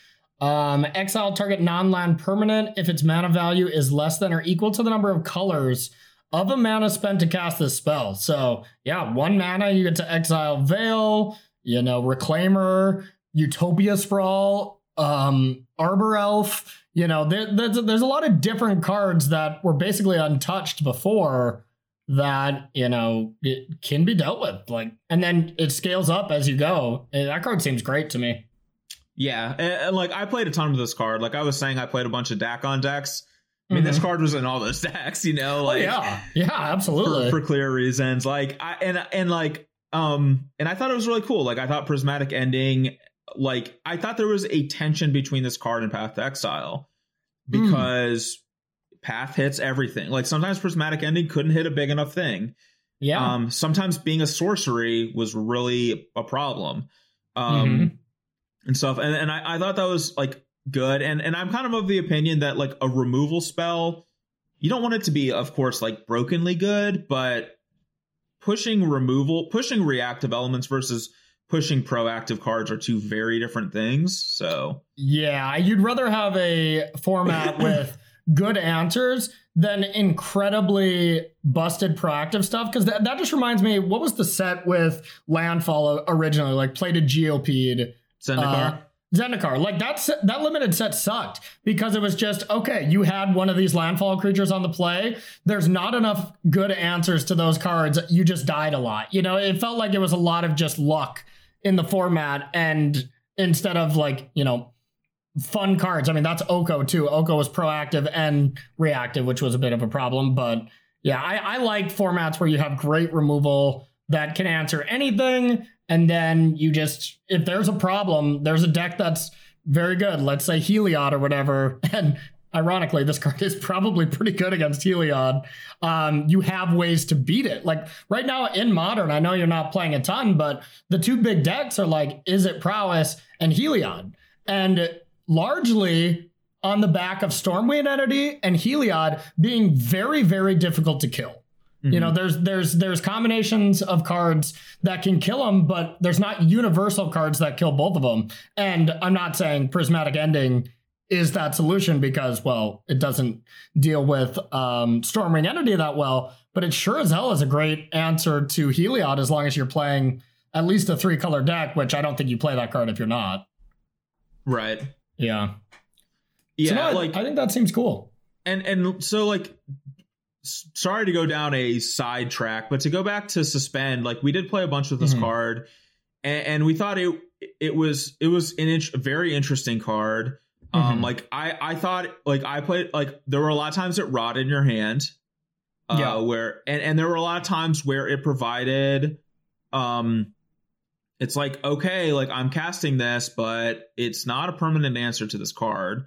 Yeah. Or with Teferi, it is a permanent answer to this card if I can keep Teferi alive for a couple yeah. turns. Um, or it protects your own creatures too. Like, um, there, there were I, I, don't know. I thought it was a really dynamic card that was really interesting, but it was also really awkward to play at times. Um, mm-hmm. it, it it didn't strike us as a card that was too, that was like too powerful. But like you were saying, when we when we were testing the set, Blue Red Prowess was not a deck. Like you oh, know, really? like it, like you know, we t- we tested the set a year and a half ago. Like, okay, yeah, I'm trying to think like what I was playing in modern a year and a half ago. Like, what what set was just coming out? Um, I don't I, I don't remember uh, offhand, but it was yeah. like just that the format that we tested was was different. You know, like so Oh, wait, a year and a half ago. So that was like basically at the beginning of 2020, pre COVID, right? It was pre COVID, yeah. Yeah. So, yeah, okay. I mean, I was playing uh Underworld Breach. That was the that was last deck I played. The Underworld Breach Emry grinding station decks. That was pretty big. That was a big um, one. That was that was one of the ones that was like kind of kind of fresh to modern and was like a big part of the format at the time. Yeah, and I just won a team open with Ely and Pete, and Ely was playing a Dimir Urza deck with just like four Aether Gust because Amulet was really big and just destroying people, you know, just playing like the blue black talisman. Um, but yeah, that was that was legitimately December of 2020. Um, yeah, okay, I, I remember that format. Yeah, so that's like one of those things where it's like, I you know you, you see people and be like, how could they print this card because of this deck? It's like testing cards a year and a half in advance to make sure they don't break with some specific deck yeah. is, is a little hard to do scope wise. Like for example, yeah. we tested a lot of cards with Mystic Sanctuary in the format, you know, and it's yeah. like we tested a lot of cards with that kind of stuff. It's like like um Astrolabe. Astrolabe was in every Urza deck I played. Yep. When I was testing with them, like you know, things are just different now. So like yeah, that's really cool. But that, that's that, part of the that, testing dynamic is you can't you you don't want to get too hung up on it. It's like, oh, I think that this card is is is too good with this deck, and it's like, well, that deck might not be playable anymore in a year and a half, or could or, be banned, or or it yeah. got banned. It got banned because it, it was too good. You know, like and it was too good already for other reasons mm-hmm. or you know whatever and it's like so you you have to take a kind of a broader approach to testing with cards and stuff and it's like yeah, you can't get tunnel visioned. You can't yeah. get tunnel visioned. It's not just is this card too good with th- this other card. Now, if there's obvious interactions, that's that's a th- that's a different story.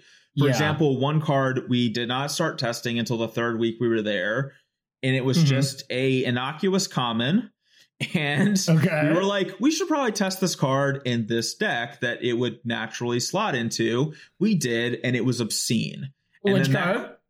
It, uh, can, can, you say it? Is, is no, it out yet? Or oh, okay. I okay. can't say. I don't even think it's in the file anymore. Like, oh, I, okay, okay, gotcha. Yeah, like I don't. Th- I think they just got rid of the card because it nice. was just. But it's like you know, it's like there are times where it's that where it's like, yeah, that card would make that deck way too good. It it, it really can't exist like that. But yeah. a lot of times it's like you don't want to get tunnel visioned on like a card like suspend where it's like kind of a r- removal spell, kind of a tempo play, kind of a mm.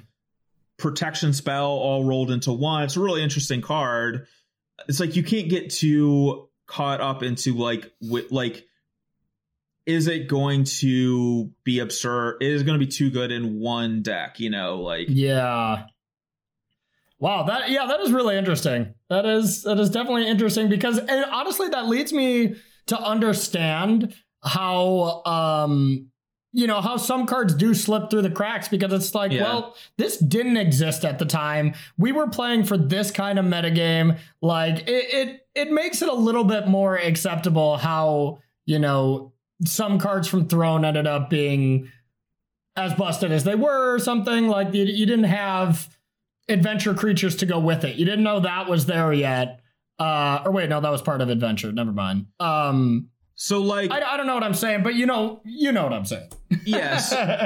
so like, I, I, I just, I think it is an impossible job.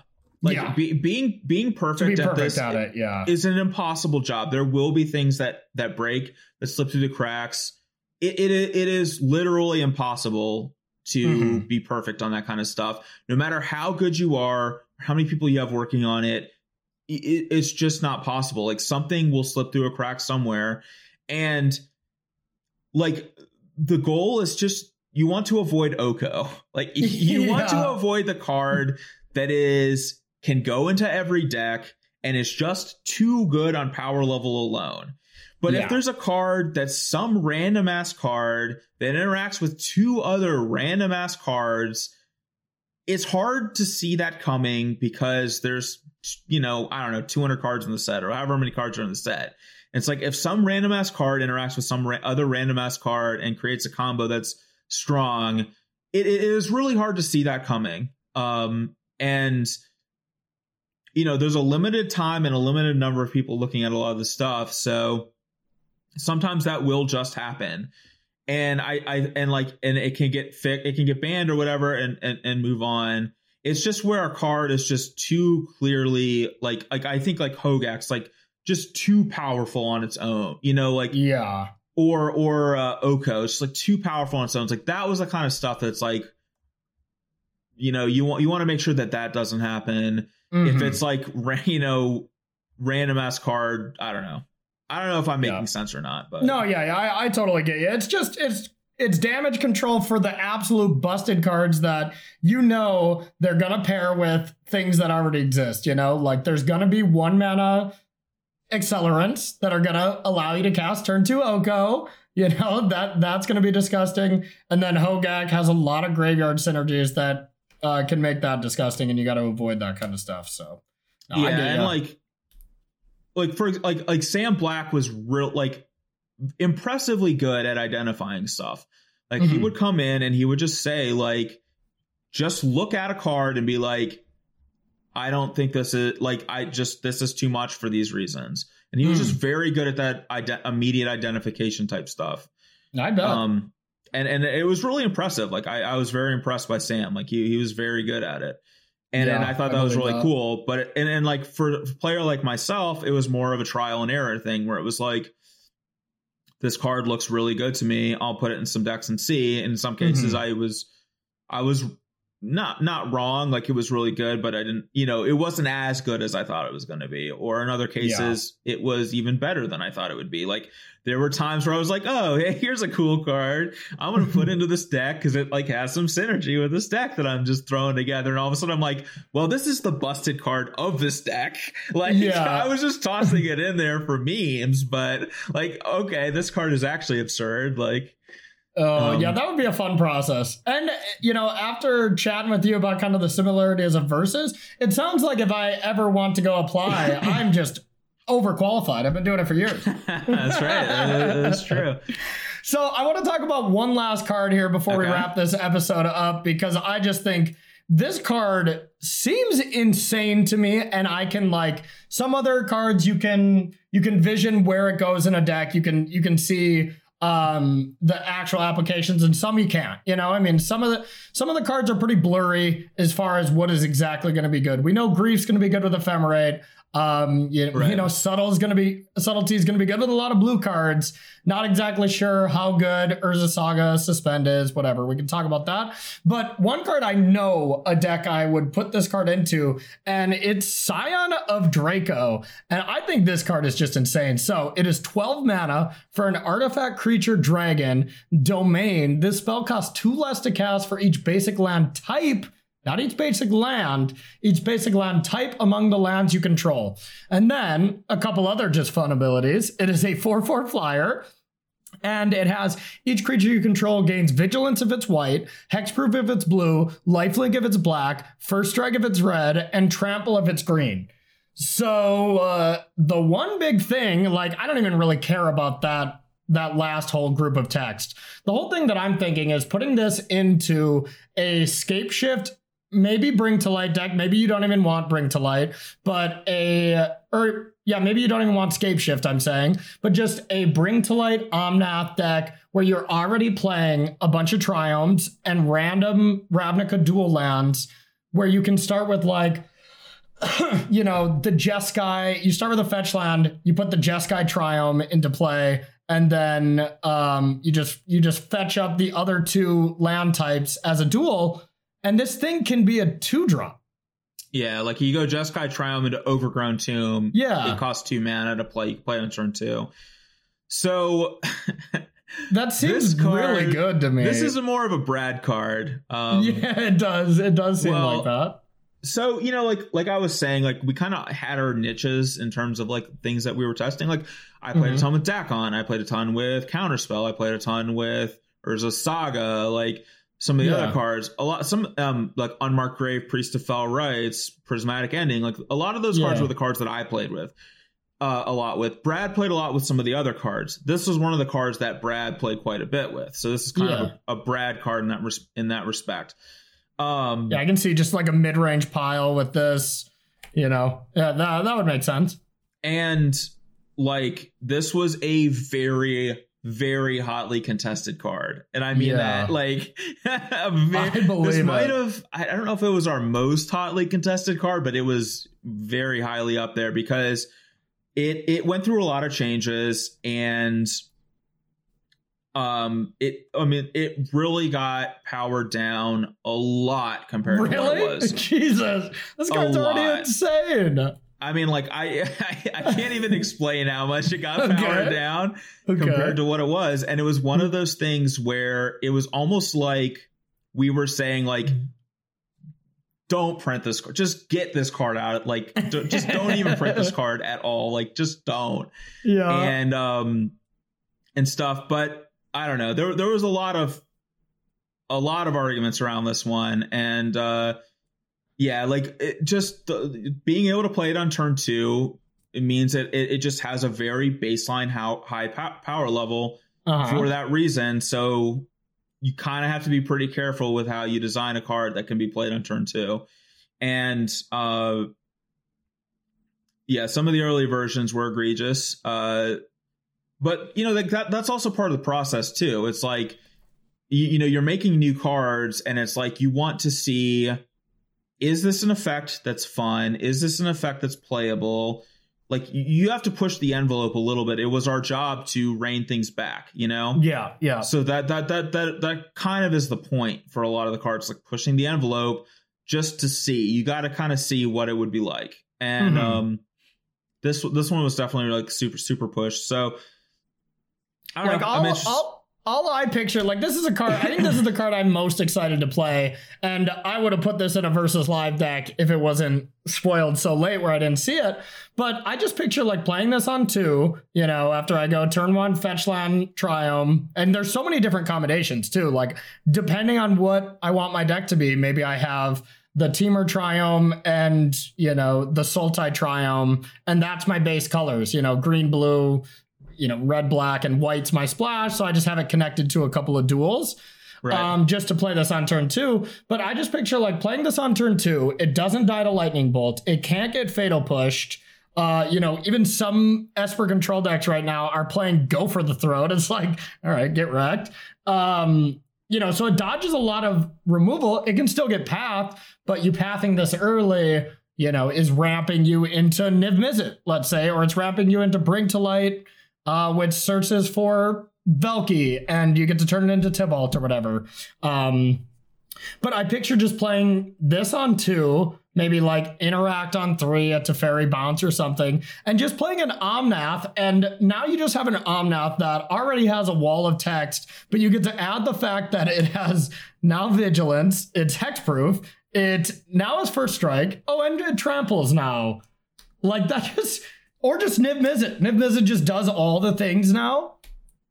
Like I I don't know, man. I think this I think this card seems like the strongest card of the set so far to me. It's personally. strong. yeah, I think it's good. I think it's quite good. Yeah, I don't disagree. Like um, two mana four four is already insane. Two mana four four flying. That's not hard to jump through for hoops. You know, with fetch lands being so plentiful, it's just not hard anymore. Uh, so yeah, I, I'm I think this this card's unbelievable. I could easily see this being the best card of the set.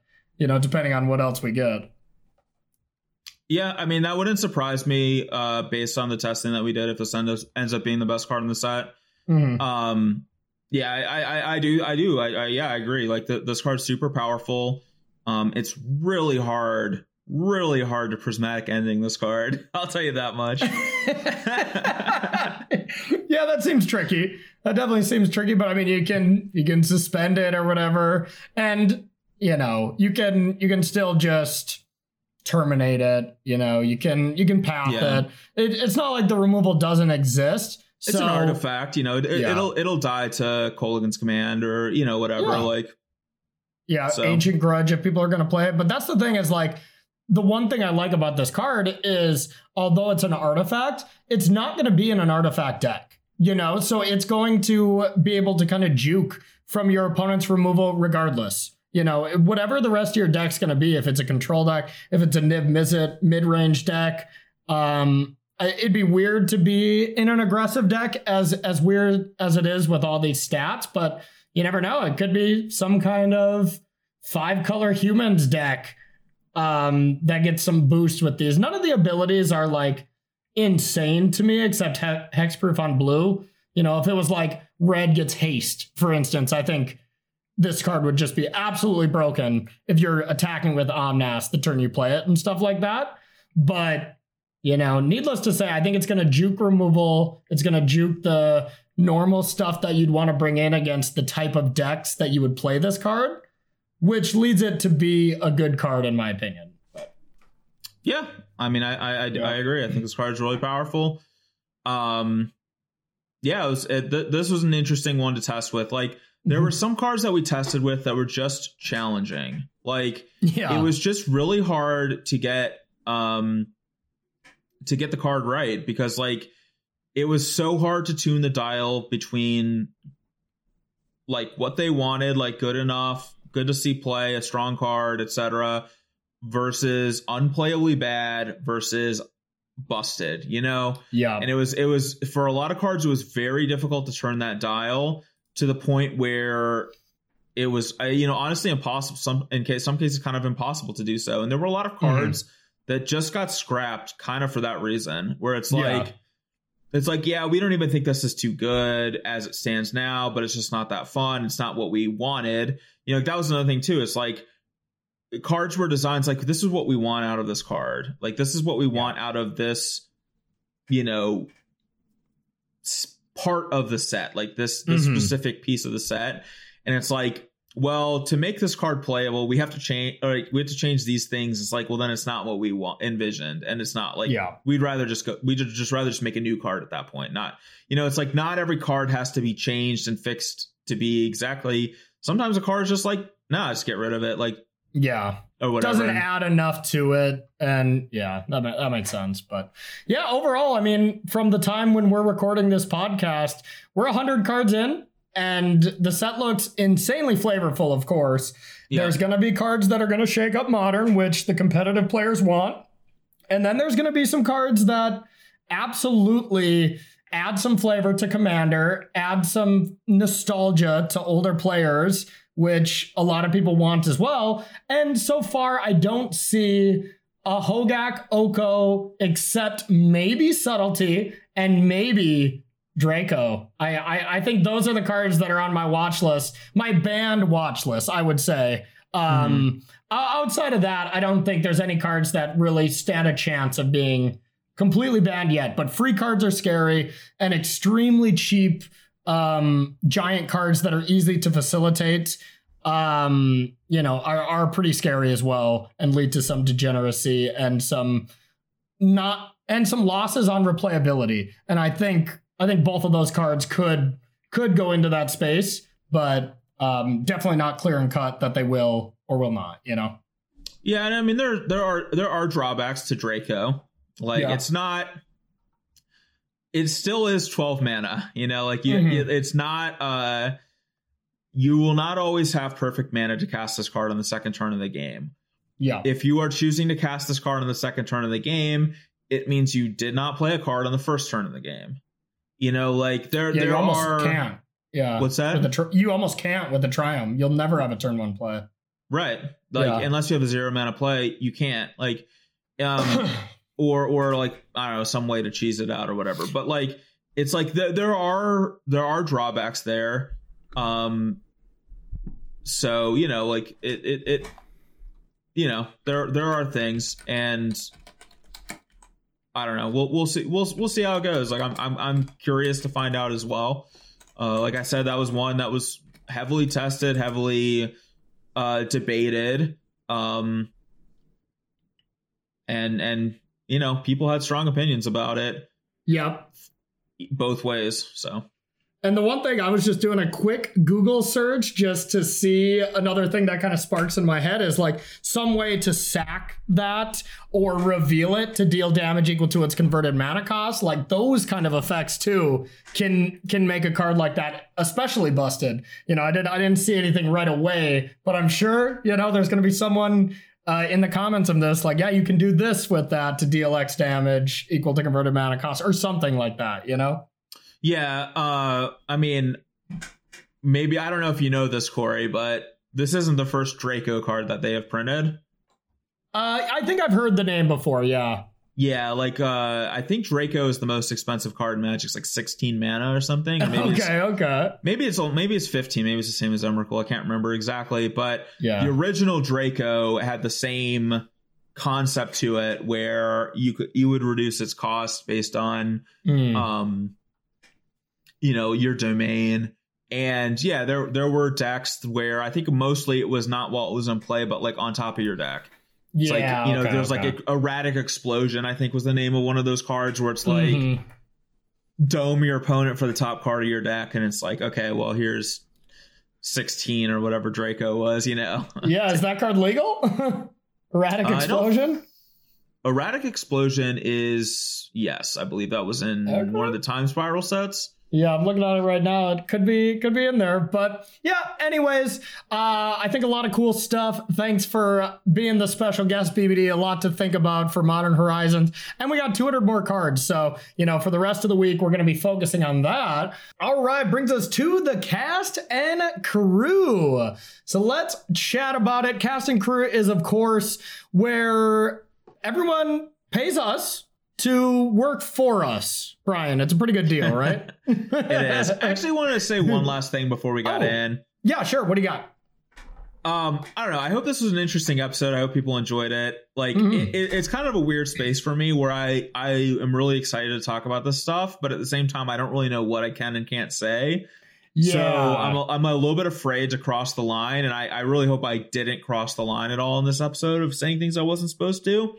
But yeah, well, you're just going to be canceled and fired and disowned from the Magic community if you did. So I think it's a pretty pretty low risk, you know. Yeah, no big deal, no big deal. Yeah, but yeah. No, I, I hope people enjoy this, and and I'm honestly kind of interested in like things that other people want to hear about our time testing there. Mm-hmm. Um, because we'll probably we'll talk we'll certainly talk more about Modern Horizons 2, especially with when we can get Brad back. Yeah. Um, because he he was a huge part of that too, and he'll have things to add and stories of his own. And he knows more and played more with other cards than I do, and we'll have more insight there. But I don't know. It, it's it's kind of a weird space for me, and and so I hope I hope people enjoy enjoyed this, and I hope um I hope I didn't cross the line, but I also hope like I, I, I don't know. There's a lot of things I would I would have liked to say that I didn't feel like I could and yeah stuff. So I'm, I'm really interested like what people actually care about hearing from it. So yeah, and honestly, I would love to bring in, you know, like I'm going to be gone next week. I I want to I'm going to, you know, ask him via podcast now or try to, you know, privately ask him later. I would love to get like majors in here to kind of chat yeah. more about design, someone who's been involved in it for so long. Uh, you know, I feel like they should know, majors should know what exactly we can or cannot talk about. At least then you're all syncing yourselves together instead of just BBD going down here. Because that's yeah, probably where Brad didn't want to be on the show here. He just knew you were going to shoot yourself in the foot. And uh, yeah, I just decided to get out of here. Yeah, Majors would be a great person to bring in because he was part of that team and yeah. he was he was a very balancing force on the team, I guess you could say. Like uh, you know, Brad Brad and I and Sam came in and we were opinionated and and you know stuff like that, but you know, we were all noobs, you know, like we yeah. were all like, it was our first time doing something like this. Whereas Ma- Majors had been around the block and there were times where he was like a good, uh, you know, like he was a good level thing where it's like, okay, like you guys are, you guys are tunneling too much on this aspect of something, or you guys like yeah. are, you're missing this part of, of why this card, ma- you know, like he kept he it real. He was a very good balancing uh, factor for us, and he was like, yeah, he, I don't know, he kept us on the path basically. So and, he would have been somebody who would have been who who would be very good to bring in. I agree.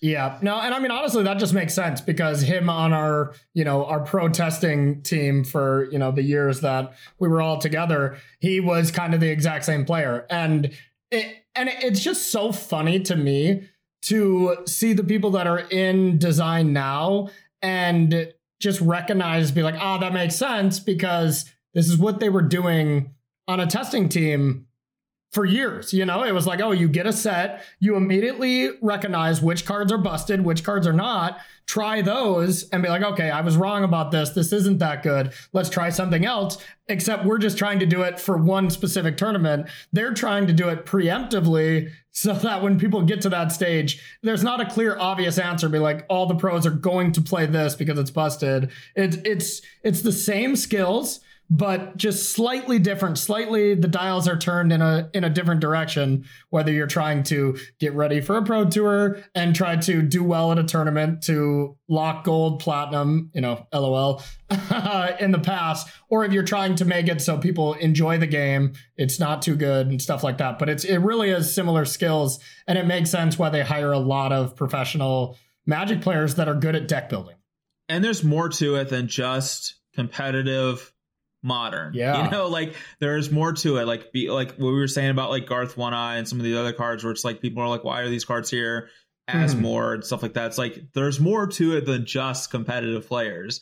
In fact, competitive yeah. players are a huge minority of people who play Magic. So, and I mean, we know that now with the announcement. Like, we know that yeah, with true. the announcement, that's that's a direction that they were heading in. So it made sense that even a year and a half ago, that they were like, okay, I want to, we want to build cards that make it fun for people in modern just as much as still able to have competitive players play leagues and stuff online. So yeah, and I want to no, I want to throw a cool. huge shout out as well to like I, I, talked about majors, but like Zach Elsik and Dan Musser were also the people that we worked with. Aaron Forsythe as well, but he was he was you know not as much there. He was more big picture stuff for a lot of it, you know. Okay. Um, yeah. Because this was his thing, but yeah, those guys those guys were great as well. Like the it, it was just an awesome experience for us. Like I, I, it was just so cool to get to do that.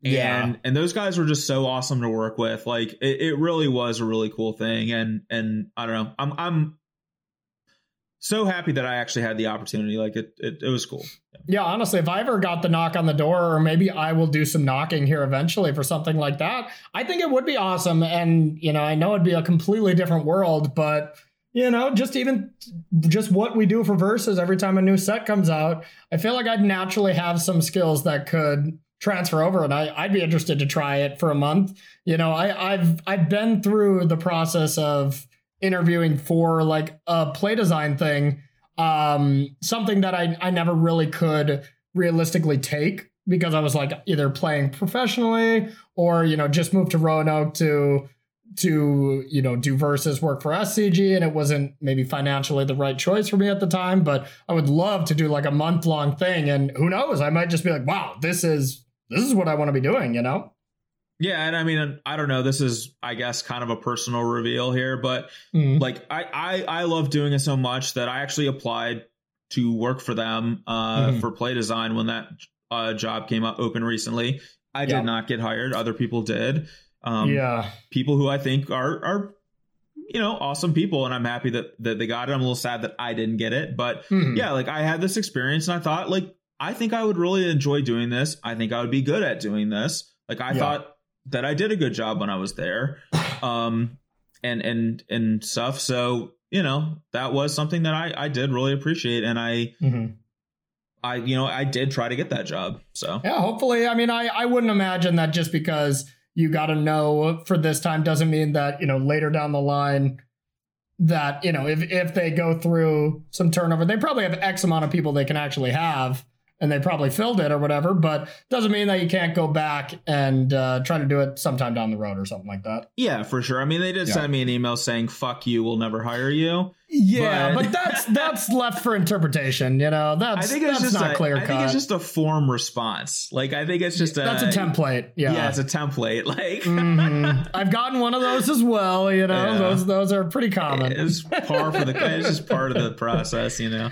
Well, hey, if you didn't get that job, at least one thing you do got is that we got support from our lovely cast and crew. You know, Indeed. I mean that's that's the true support that we need here. So we're gonna we're gonna head to the casting crew, and if you want to be a part of the casting crew, you can go to Patreon.com/slash Bash Bros Podcast and sign up uh, for a twenty dollar tier and higher. Gets you on the casting crew. It is our most loyal of fans that uh, we really get to have some fun with, uh, create some jobs, and and honestly, just just have a blast with. So um, yeah, first you want to start it off, BBD. All right, first we got Steve. That is our general counsel and chief legal analyst. no, no, that's not it. That is it. That is oh, correct. Okay. Yeah, gotcha. that's what it is. Chief legal analyst. Analyst, only that. No yep. other spelling or anything like that. It's just perfectly properly spelled. So when uh, I get some cease and desist letters in the mail, when I'm yeah. told that I'm uh, being come after by WotC lawyer, lawyers for breaking an NDA, uh-huh. Steve will Steve will be there to defend me. Yep, absolutely. And I'm sure he'll do a great job of it. Next up, we got DJ, and that is our official copycat. Uh, you know, DJ just whatever someone's doing something around the office, DJ just goes and does the same job over right. and over. Normally, you'd think that'd be annoying, right? Not in DJ's case. DJ is just always making sure something is done correctly. So just just redos everybody's job. So after this, you know, he'll completely redo the podcast, and it makes sense. I gotta say, I appreciate when I condescendingly yell, condescendingly yell at our unpaid intern to get me a cup of coffee. Uh, I'll end up with two cups. It is pretty nice, but I know. I mean, yeah. it, it's just great. What else can you want? If Brad gets sick and couldn't be on the podcast, he gets sick for two days and couldn't be on the podcast now. That's yeah. right. Yeah, he's out of the office today. He's ill. yeah. Uh, yeah. All right, we got Bino Gatista. Uh, so last week, of course, was was uh, found himself in a in a Mexican prison again, but was broken yeah, out naturally. by his brother Gino Batista. Oh, Gino's back. Good. Gino's Good. back. Yeah, and, and was uh, he's actually immediately hired and contacted. Uh, he now runs the Hearthstone esports department. Damn! Started from the bottom. Now they're still at the bottom. Good for them. yeah. yeah. okay. Well, Bino Bino went for uh, you know quite the career change there. That's interesting. It's been a wild next, ride. next up, we got Cerruti, and that is our business analyst. And this is you know whenever there's some Steve doing some general counsel of legal analysis.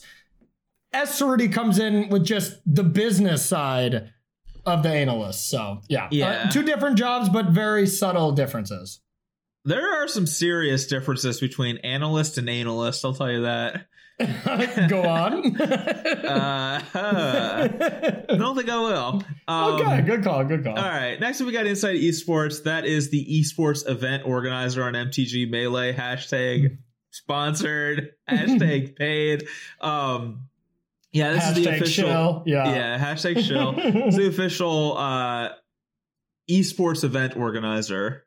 So. Yeah, important job. Important job. No, uh, no events this weekend, but I think they. Yeah, the one one cool thing about Inside Esports' announcement is they did um, add a like modern events or legacy events, uh, uh, both actually to to their like qualifiers, and you can just pay like 10 or 15 bucks and get a daily pass from like Cardhoarder so that you don't have to actually own the decks on Magic Online. I think that's pretty cool and, you know, stops or can invite a decent amount of players to play that just don't have Magic Online collections because, well, it's expensive, you know?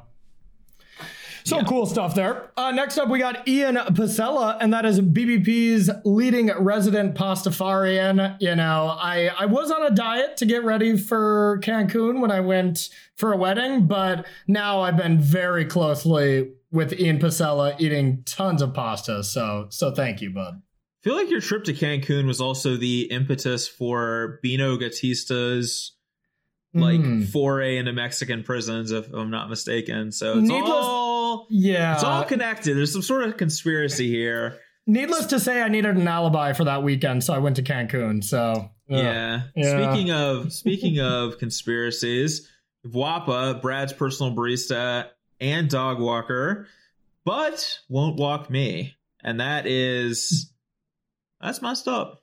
Yeah, and is. I think actually probably won't walk Brad after his sickness today. So I think Wappa's just walking D at this point. I think so, yeah.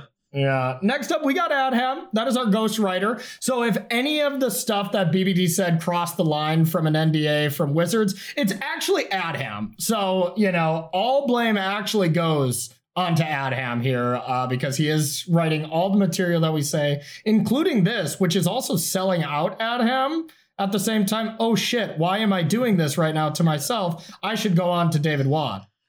Yeah, but then the real mind fuck is that if Adham wrote me breaking my NDA, then I would have had to break my NDA to inform Adham of the information that he could write for me to say to break my NDA. So Thus, I would have broken my NDA anyway. And just announced it now live via Adham's ghostwriting. Right. Ah. Yeah. That's convoluted. It is convoluted, but mm. all roads point to bad for me. yeah. all right. Next up, we got uh, David Watt, who woo, oh. knocked it out of the park. it's a special guest screener. Yeah, if it was like, I don't know, another human that was at the park and he just walked up and punched someone and knocked him out, but if that's that's the kind of knocked out you're talking about. yeah, as long as it's not knocked up, then we're good to go. yeah, there we go. Next up, we got Paul Cat. Hey, Sarowski! BBD was ready for that, and that is BBD's wall staring photographer. You know, just really captures the essence of BBD looking longingly into his plain colored white walls. Someone's got to be there to capture those beautiful images. True. Yeah. Actually, no one has to be there to do it, but Paul does do it. but Paul's still there, yeah. All right, next up we got Phil. And uh let's just say things get weird when DJ and Phil get together because we don't know what Phil does and then we don't know what DJ's doing and it's just it's a real it's a whole cluster yeah. F. Yeah, know? it's really like when you like, you know, go to elementary school and you you sit two kids next to each other that like, you know, shouldn't be sat next to each other because they just talk and stuff. Like they're they're bad influences on each other. That's for sure. You know, sure. at least JP will be doing work if he's not around Phil. But if he's around Phil, he does not do shit. So yeah, it's rough stuff. Or he does do shit, which is even if worse. If Phil is taking a shit, yeah, yeah, that's true. Yeah, but otherwise, no. Next up, we got JP, and that is uh, Mangu's timestamp finder. You know what? We talked about magic right away, so I think uh, I think Mangu might have he might actually still be listening. It is possible. I mean, possible. this did run quite long, so who knows? Yeah, you're right. Good call. Good call. It's it's it's, it's all my fault. All right. Next up, we got Sultan Abasi, which is our designated mana dork. And I'm gonna go with uh, actually Jeskai Triome, which actually produces seven mana, as we've discovered today. So yeah, yeah. Holy shit, Jeskai Triome is the ultimate mana dork coming into Modern Horizon 2. Wow. Okay, next up we got Eric Null, and that is the BBP trash man. And you know, after all of the, you know, just the the puking and and all that stuff related to COVID, Eric Null has to clean up all that stuff. So really tough work, but you know what? Someone's got to do it. Someone's got to do it, and we're thankful it's not us. Thank God. Yes, I agree. All right, next we got Garameldi, and that is the merch store manager. Um, you know what? Our merch store is trending upward. Trending upward. We know one that bought it. My buddy GP Latawar uh, from my stream had picked up a BBP shirt. So we've uh, we're officially on the board. We got Hell one. Oh yeah.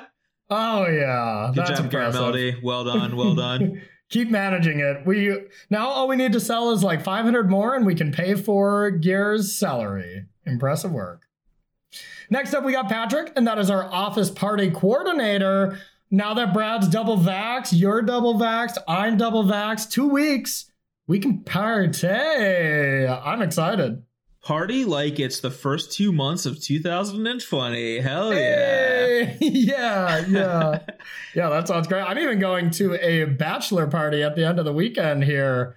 Uh, which nice. I am excited. It's it's going to be crazy to see that many human beings you know, and actually interact with them. I, I don't know if I'm going to remember how.